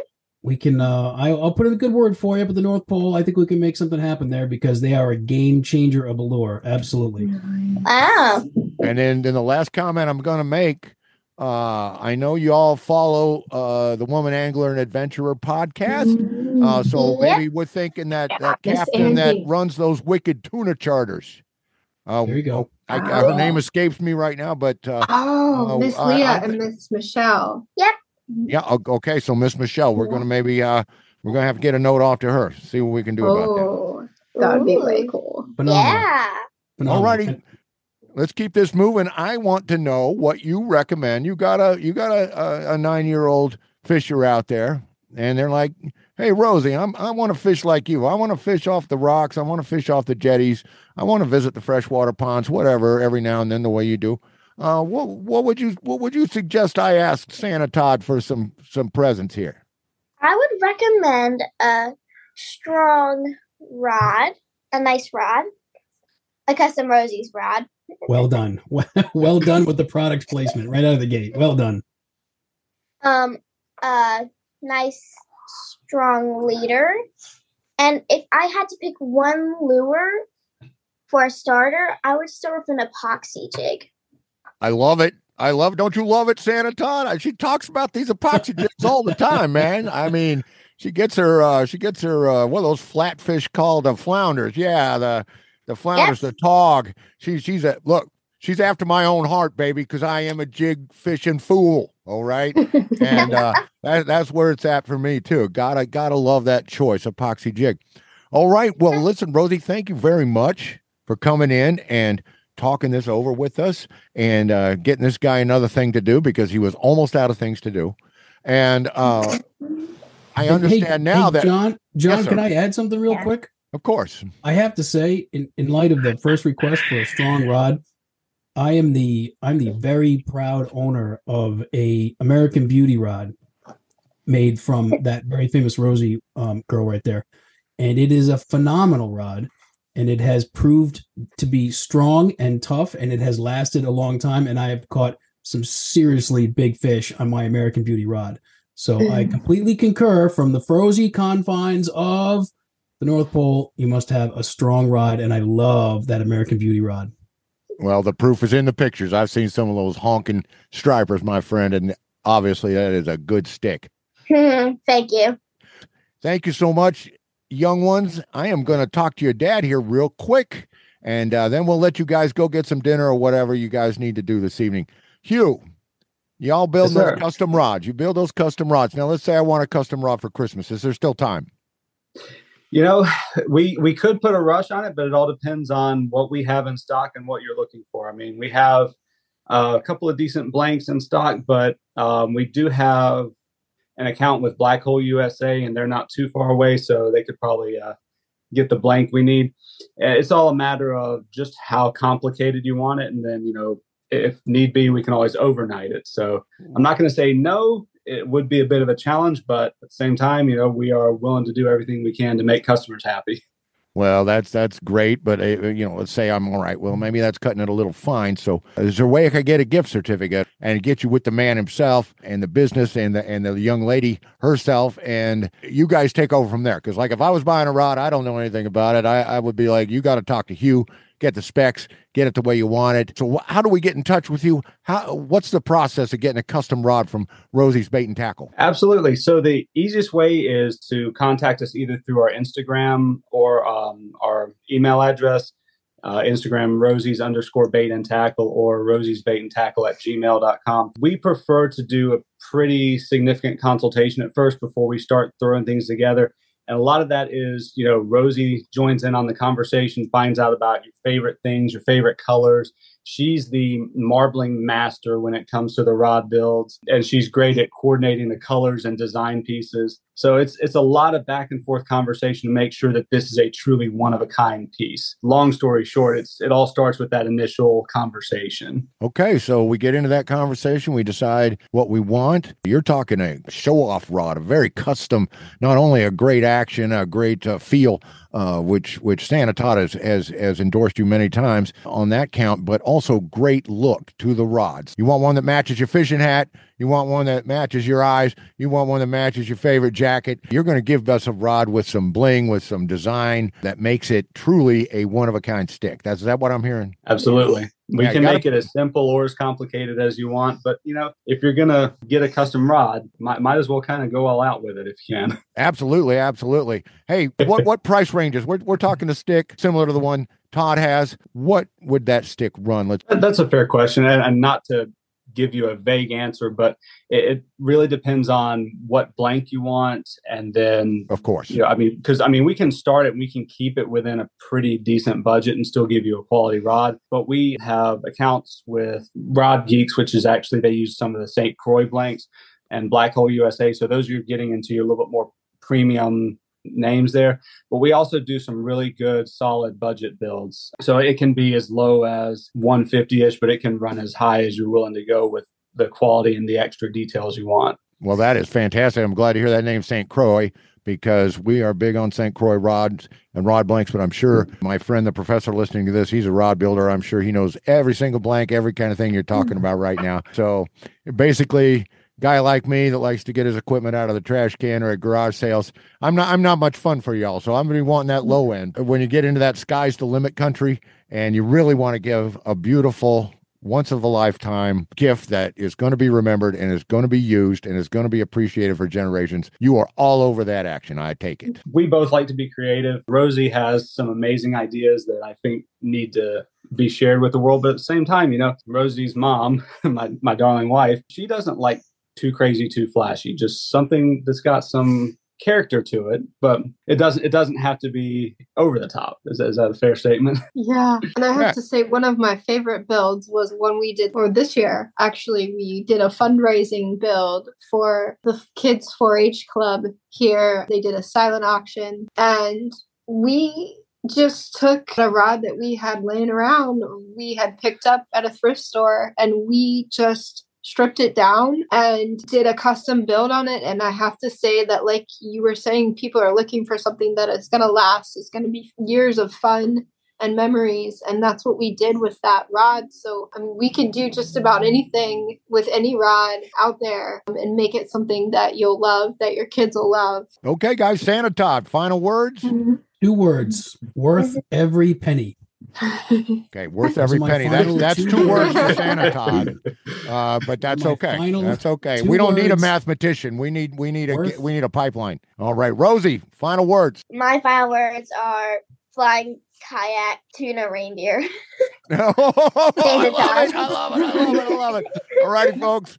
we are going to get on out of here. Thanks for coming in tonight. And of course, Santa Todd flying in on your kayak with some tuna uh, reindeer. I, I'm picturing that right now. Rosie, I'm a Rosie. Rosie and Rex, we're gonna need some pictures of those tuna reindeer. All right, when you get a chance. All Got right. it. All right. All right. All righty, everybody. This is Crappie Hippie, your tree hugging redneck from Eastern Kansas, with a lot of fun here with some friends. Thank you all for listening in, and we will talk to you soon. Merry Christmas. Merry Christmas.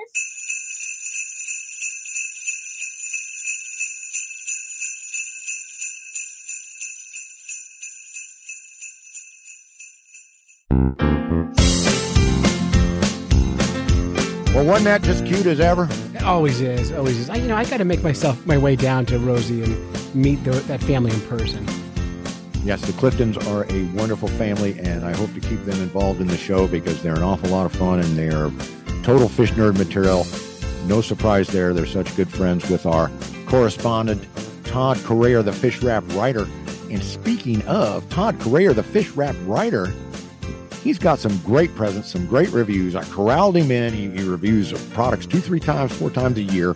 Uh, but I said, you know, I just want some stuff for Christmas. Give me your best.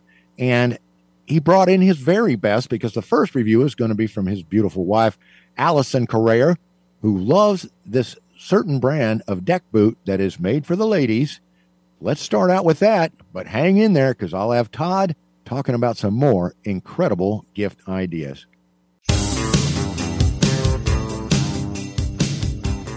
Hey, everybody, it's Crappie Hippie, and we are back. Back, back, back. We let the family go, and I've got the man himself here to myself in Glasswater Studios, and our good friend and correspondent Todd Corayer, the fish wrap writer, is here with some product recommendations for your Christmas list for that fisher, that angler, that outdoor person on your list. Todd, I don't have much to contribute here tonight. I'm going to let you run like a wild gazelle through this recording and uh, maybe cut in with a question here and there. But by and large, tell us about some of these wonderful products that you think people ought to look into for Christmas. Well, first of all, thank you for the introduction. I don't think I've, I, I recall ever being introduced as a wild gazelle, but I appreciate that. thank you. I feel like I've gained some weight lately, but you know, I'll take the gazelle thing. Thank you. So um, every year, Fish Wrap does uh, a series of gear and gift guides, and the most popular is for the holidays, obviously. So people looking to buy a gift for themselves or for someone else. So this has been a really popular addition over the years. The word cool gets used a little too much in my column because a lot of the stuff I'm very fortunate to get to review is really, really cool. It's really inventive. There's some really clever people that design gear that kind of put on a pair of boots and say, these things suck. I need to fix this. And they fix them and they create these really cool products. So I have to say, I'm right out of the gate, I'm going to mention the Oru 12 foot beach LT Sport folding kayak. This is a kayak that's one piece of, well, it's actually two skins, two uh, two pieces laminated together of five millimeter polypropylene. Before I get too geeky, picture picture origami, one sheet of paper, and I say, "Hey, John, make me a boat. Here's a piece of paper," and you say, "This is stupid. It's never going to work," and you figure it out, and it works, and it floats, and it's cool, and it's got rod holders, and it holds gear. So I started talking to these people at the Oru company. I tried this 12 foot kayak and I was really apprehensive. I said, no, man, it just doesn't make any sense to me. I live in my kayak. I love my kayak. I understand my kayak. I know how my kayak works and how it doesn't want to work. And I was really hesitant to get involved in this thing, but I did. And this Oru kayak is the coolest thing. You have to remember that it's overly designed. It's probably like an MIT project or something, but if you understand that they've already thought of everything, it takes you on the first try. It'll well, my friend Bob Boucher, one of the only people in the world I know that caught a thousand largemouth bass in one year. He and I, it took us two beers and about thirty minutes. So we we finally figured it out because once we got over ourselves, once you understand that they've already thought of everything, it all pops open and the seat goes in and the straps go on, and like twenty minutes later, you're in a twelve foot kayak. And then when you want to take it apart and disassemble it, it's all one piece and it all goes back together.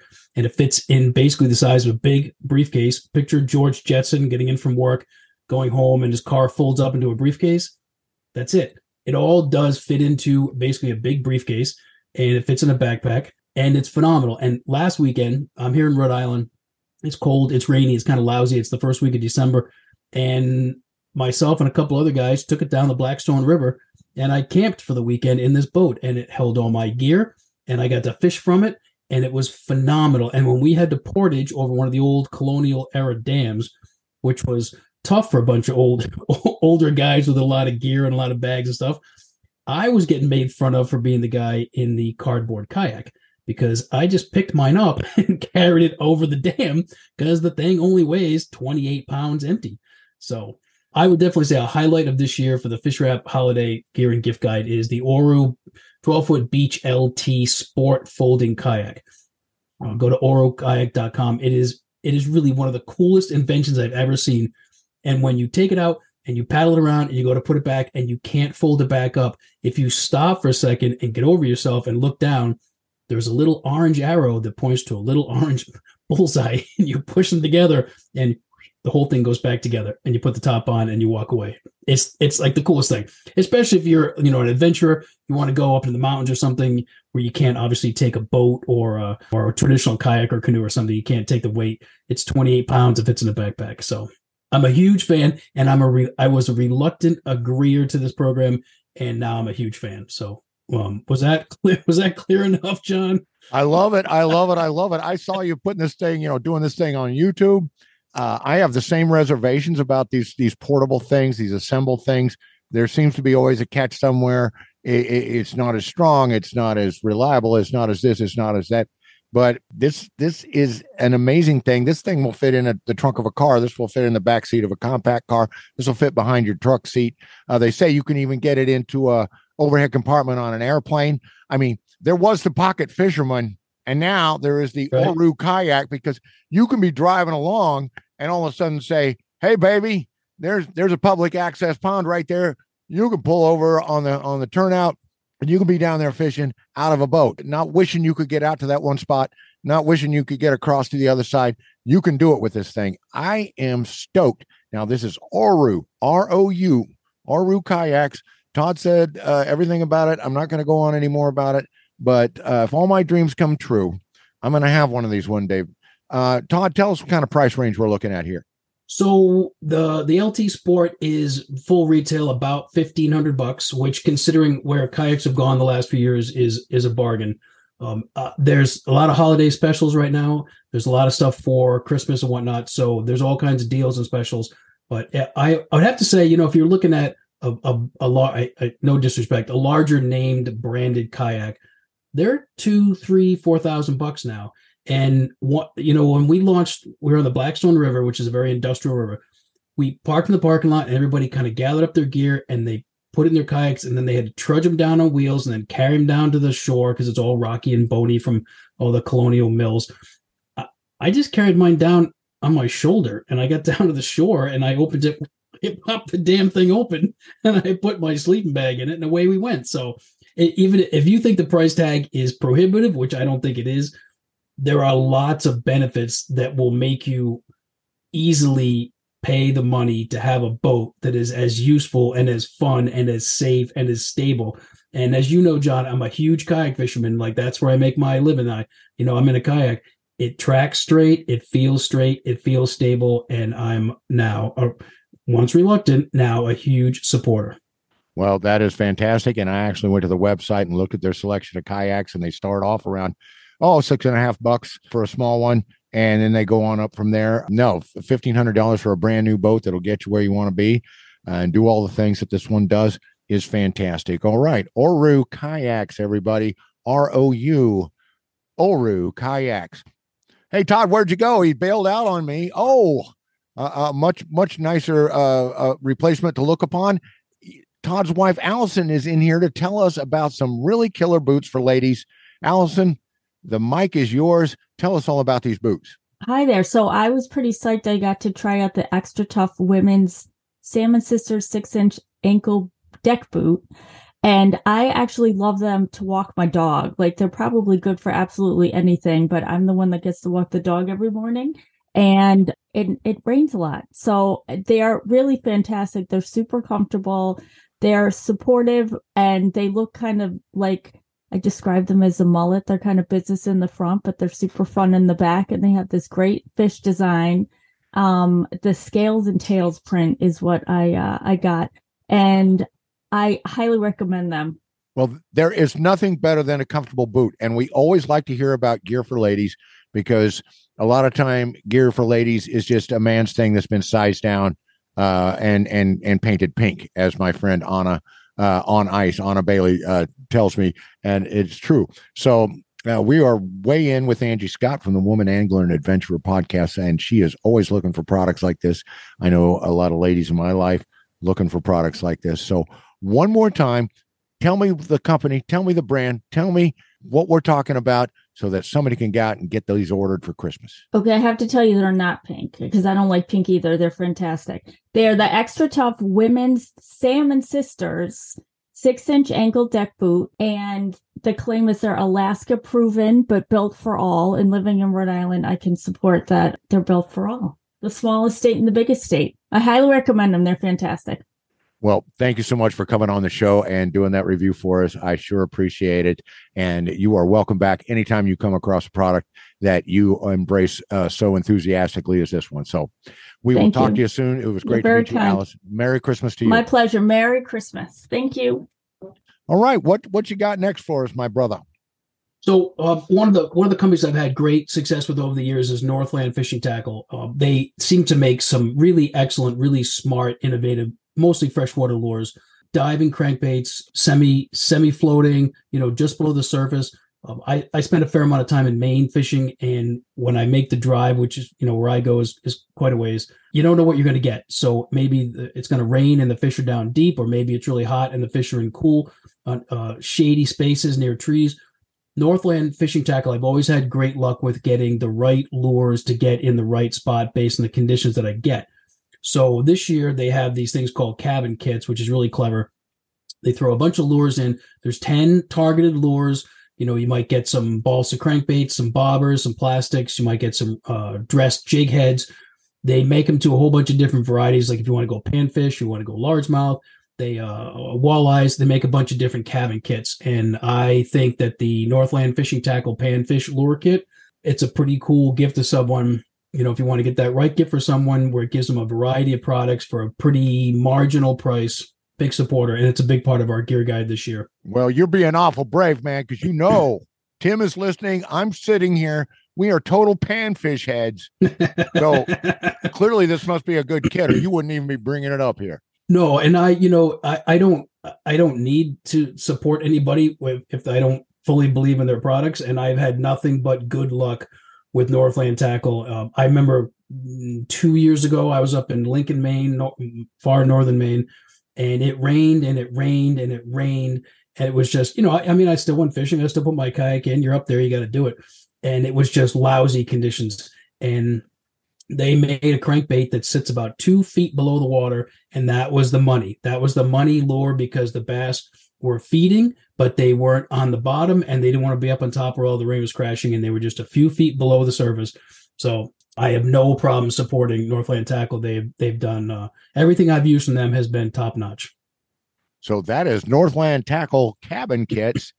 Sounds like the a cabin kits. Northland Tackle cabin kits. We're going to put that on the Christmas list. Sounds like a fantastic gift, you know, because I'm always looking for the non fisher that has the misfortune to fall in love with a fisher. Mhm. And uh, that is where I'm at. much like the woman you just spoke to a couple minutes ago. Yes. Okay. So we know they, they, they love us. They want to get us something, but they don't know which way to go with it. Well, this sounds like an ideal gift. Okay. What you got next, bro? So another another company that I've dealt with for several years and I've had nothing but um nothing but success with. And uh, a couple years ago, Daiwa came out with a, a line of reels called the Saltus, and I own several of them. And I and I'll with the caveat that no matter how late I fish, and mostly I fish in saltwater, no matter how late I fish or what the conditions are, or or my condition is, I always wash my gear. And the Saltus have proved to be very very reliable reels over years of hard use. And now they have the Revros line. So I tried the Revros LT 2500, which is um, LT is light but tough. You know, this is not. Um, Rosie wants to go on a tuna fishing trip. The the Revros is not meant for going on that tuna fishing trip. It's a it's a pretty small but really well designed, really well balanced. Four ball bearings, one roller bearing. It's a 5.3 to one retrieve. It's a very compact reel, but in typical Daiwa style. It's very neat. It's very efficient. It's very quiet and smooth. It's very, you know, it's handsome. It's not a, you know, it's a, good looking. You know, it runs about fifty bucks, which is certainly affordable. And I decided that uh, when I when I got one from from Dio, I decided to not put it in fresh water. I decided to abuse the hell out of it. And uh, my friend Greg and I went squid fishing. So I it was only a week or two ago, cold water, lousy conditions, and I filled it full of salt water catching squid. And it was quiet, it was sweet, it was easy to reel, it was effective. The drag is nice. So because with squid, you got to keep the, you know, you got to keep moving or else they they wiggle off. And I think I had eight, I think I had eight pound J braid, maybe, maybe 10 pound J braid in there and uh, they were it worked phenomenally. So the new Daiwa Revros LT 2500, they go from a thousand to five thousand, I believe, in the series. But I thought the 2500 was best for you know to keep the price point low. You want to give a gift to somebody, you want to buy yourself a little something extra. It's about 50 bucks, which is which is manageable. So um, big fan, big fan of the new Daiwa Revros LT 2500. All right, I'm gonna give you. You're gonna pick about one more, bud. You get one more. Okay, watch watch while I turn one more into a couple more. Okay. quick, um, I read, I reviewed, I read and reviewed two wonderful books this year that I think all fishermen should have, especially the holidays. The Power of Positive Fishing, um, he, by a friend of mine, Michael Tougias, and his one-time uh, or his, his publisher for a while, Adam Gamble. These guys wrote this great book, The Power of Positive Fishing, and it's all about their relationship over the years, fishing as their marriages kind of came and went, businesses came and went. It's a Lyons Press book. It's twenty nine ninety five. It's a really good read, and I think every time you read a couple pages, you'll say, "Oh yeah, I was there. Yeah, yeah, I, yeah, I remember that. Yeah, sure, that that happened to me."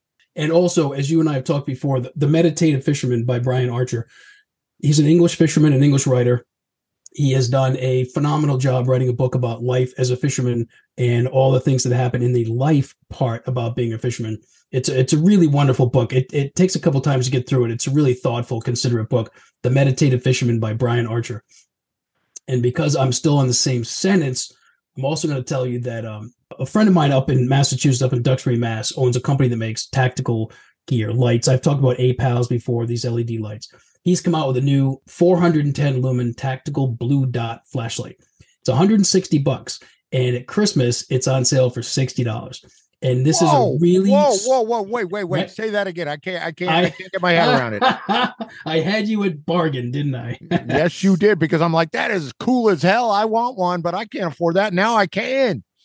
uh, Bright Strike is the name of the company. And I will tell you right now, as an avid kayak fisherman and a 12 month a year kayak fisherman, uh, Bright Strike makes a thing called APALs, these little LED lights that clip on, they're crush proof, they're waterproof, whatever. We could do a whole segment on those. I will not go fishing on any boat at any time without a handful of Bright Strike APALs. Now he's come out with this tactical blue dot flashlight.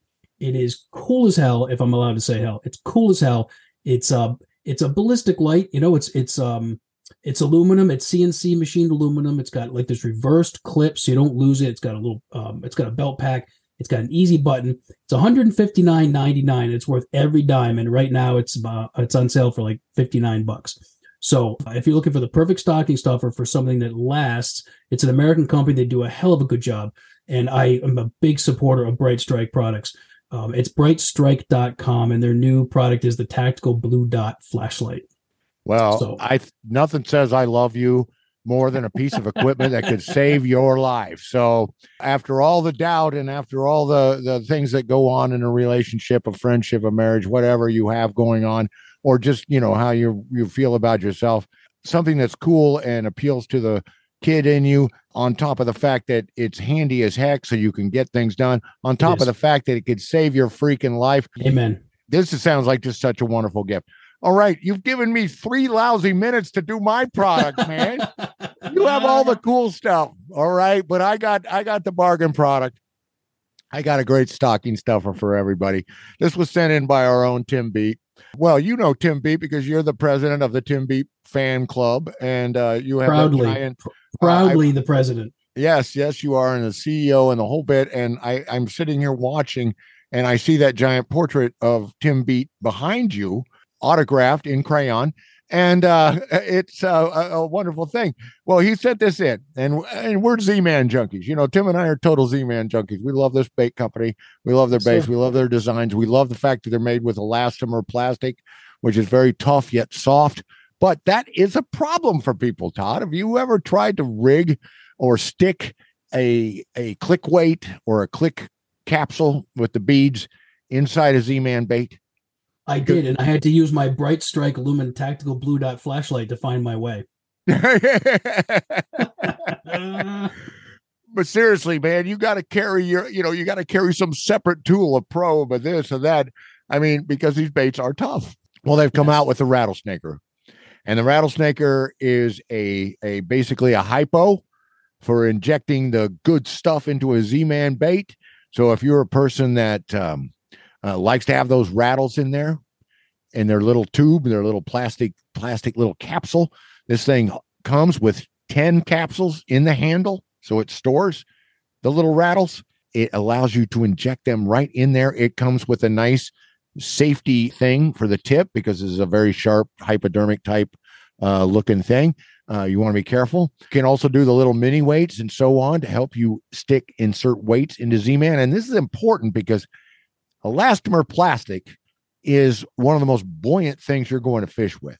So if you want to turn this floating plastic into a slow descending type situation, you can stick whatever you want in there and have that drop rate just being right where you want it uh, to get, you know, you know how the proper drop weight it, it can just drive a fish nuts. If it's too slow or floating on the top, they don't want to come up and hit it. It's just like the situation you described here a minute ago. You know, they're in that mid column and or they're on the bottom, but they're looking up and uh, you know, bass bass that's that's guarding a bed uh, is an example, but there's many many other situations. And with crappie, crappie, crappie, crappie love to come up and hit a bait from below. There's lots of fish that like to do this, and so with this thing, you can get the proper amount of internal weights. Uh, if you don't want to have a head down presentation, you want a real, you know, with a jig head or, or something that's descending in, in that wise, and and you can't sit straight above to get that vertical. With this way, you can just throw that bait out and have it descend at the rate you want. And that rattlesnake will help you get the right weights in there to be able to do that. So the rattlesnaker from Z Man. And how much is this? What does this thing cost? I think, you know, they're right at seven bucks, six, Oh, seven, man, eight bucks right in there. I mean, all day long. All day long, baby. All day long. All righty. Well, this has been Two Crappie words. Hippie. Worth Yeah. every penny. Yeah, yeah, yeah. We're all over it. We're we're doing the good stuff. That's all we do around here. Um, well, listen, Fish Wrap Rider, we sure appreciate you coming in tonight, and uh, we will look forward to hearing from you again soon. Thank you, my friend. Good to talk to you. See you, John. See you, buddy.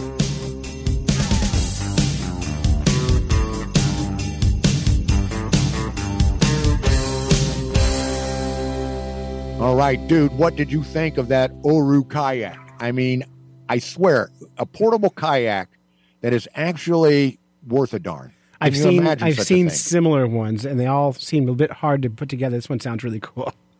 Yeah, well, you know, Todd can put it together while he's drinking.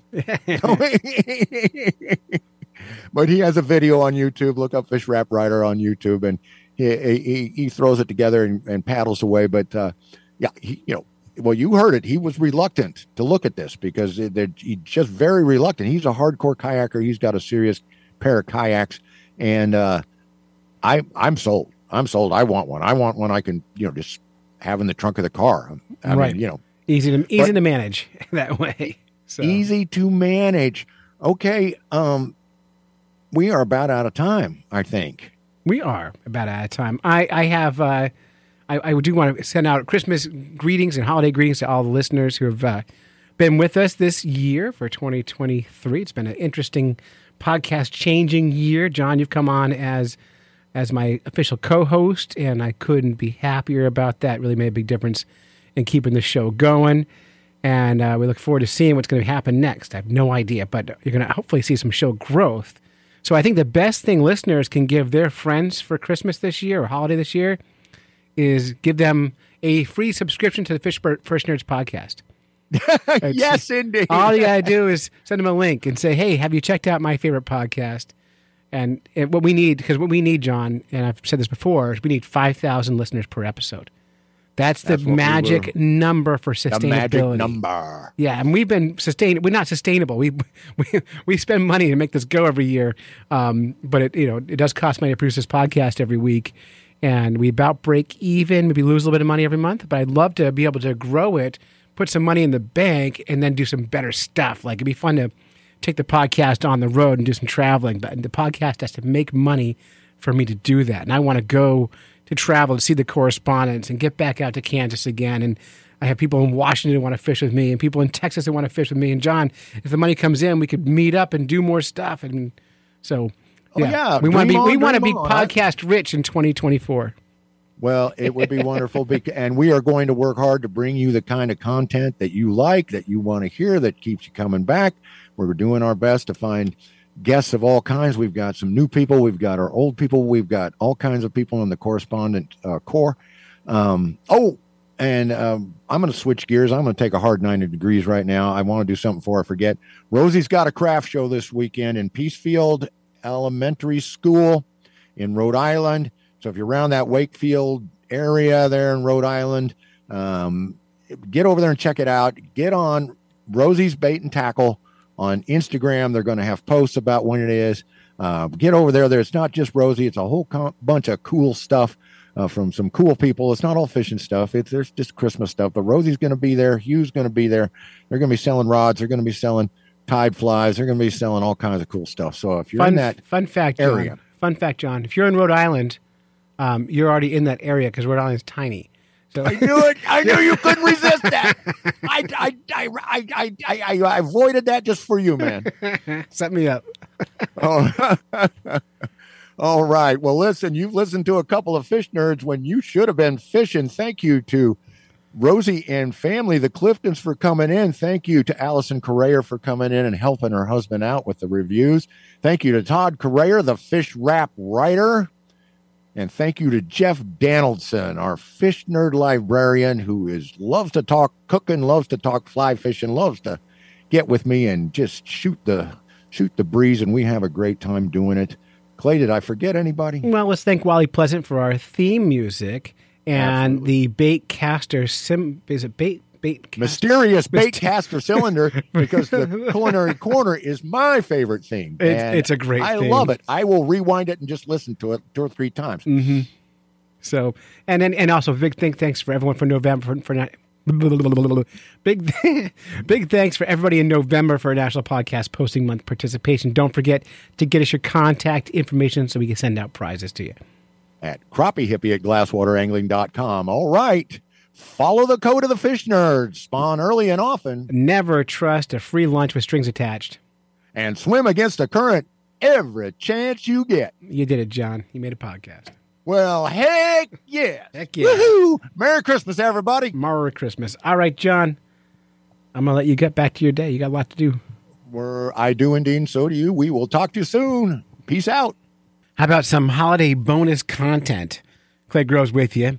John King has left the building, but uh, Grace Beat, Tim Beat's kid, sent us in uh, some really fun song here, and it's uh, I saw the, all those fishing Santas, so a little parody for you there, and then the crappie hippie took his shot at a parody song for the twelve days of Fishmas. So we'll be playing them back to back here to wrap up your podcast. And this will be our last show for this season until January. Have a great new year and a happy Christmas. And thank you so much for being part of this silliness.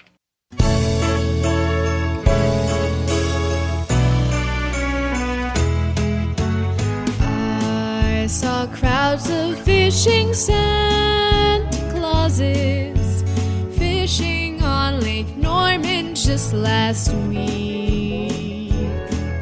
Sponsored by Ugly Stik, those boats full of Saint Nick.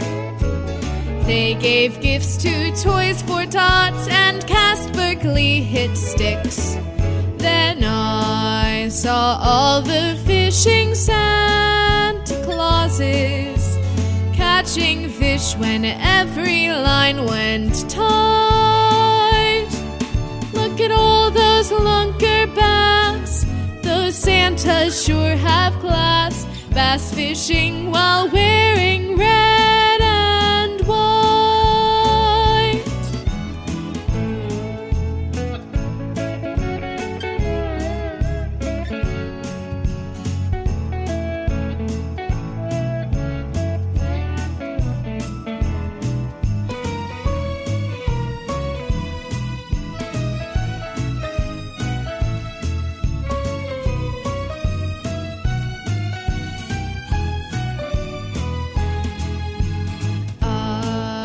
tried counting all the Santa Clauses fishing on Lake Norman just last week. There can be no debate while casting their crankbaits. I counted till I reached the end 298. Then I saw all the fishing Santa Clauses smiling, making Christmas oh so bright. Look at all those lunker bass, those Santas sure have class. Bass fishing while wearing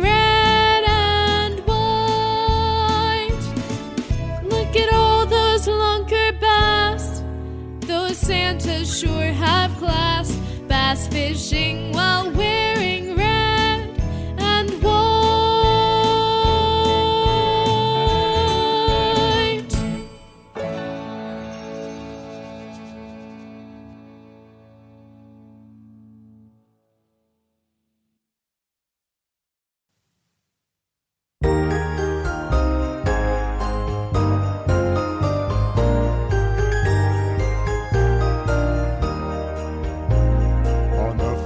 day of Fishmas, my buddy gave to me a musky duck in a lay down tree. On the second day of Fishmas, my buddy gave to me two TRDs and a musky duck in a lay down tree. On the third day of Fishmas, my buddy gave to me three hollow frogs, two TRDs, and a musky duck in a lay down tree. On the fourth day of Christmas, my buddy gave to me four jitterbugs, three hollow frogs, two TRDs, and a musky duck in a lay down tree. On the fifth day of Fishmas, my buddy gave to me five four jitterbugs, three hollow frogs, two TRDs, the musky duck in a lay down tree. On the sixth day of Christmas, my buddy gave to me six bassarinos, five Anglo Kings, four jitterbugs, three hollow frogs, two TRDs, and a musky duck in a lay down tree. On the seventh day of Christmas, my buddy gave to me seven Panther Martins, six Bassarinos, five Anglo Kings, four jitterbugs, three hollow frogs, two TRDs, and a musky duck in a lay down tree.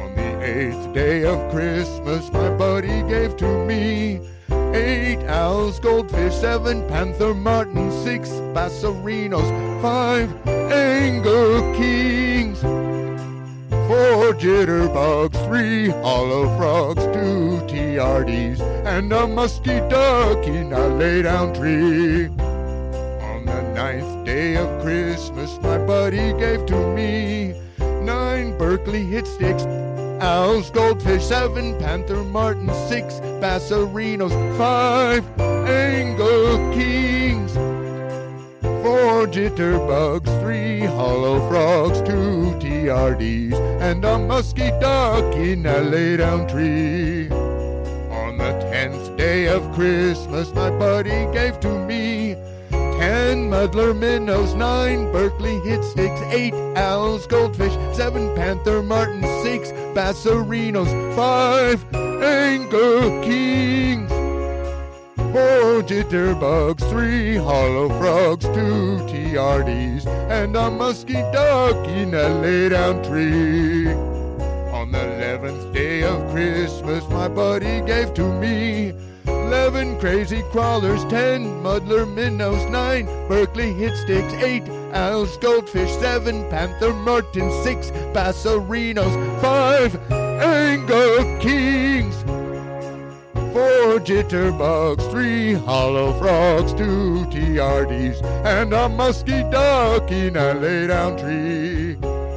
On the twelfth day of Christmas, my buddy gave to me twelve crappie doodlers, eleven crazy crawlers, ten muddler minnows, nine Berkley hit sticks, eight owls, goldfish, seven panther martins, six bassarinos, five anger kings, four jitterbugs, three hollow frogs, two TRDs, and a musky a lay down tree.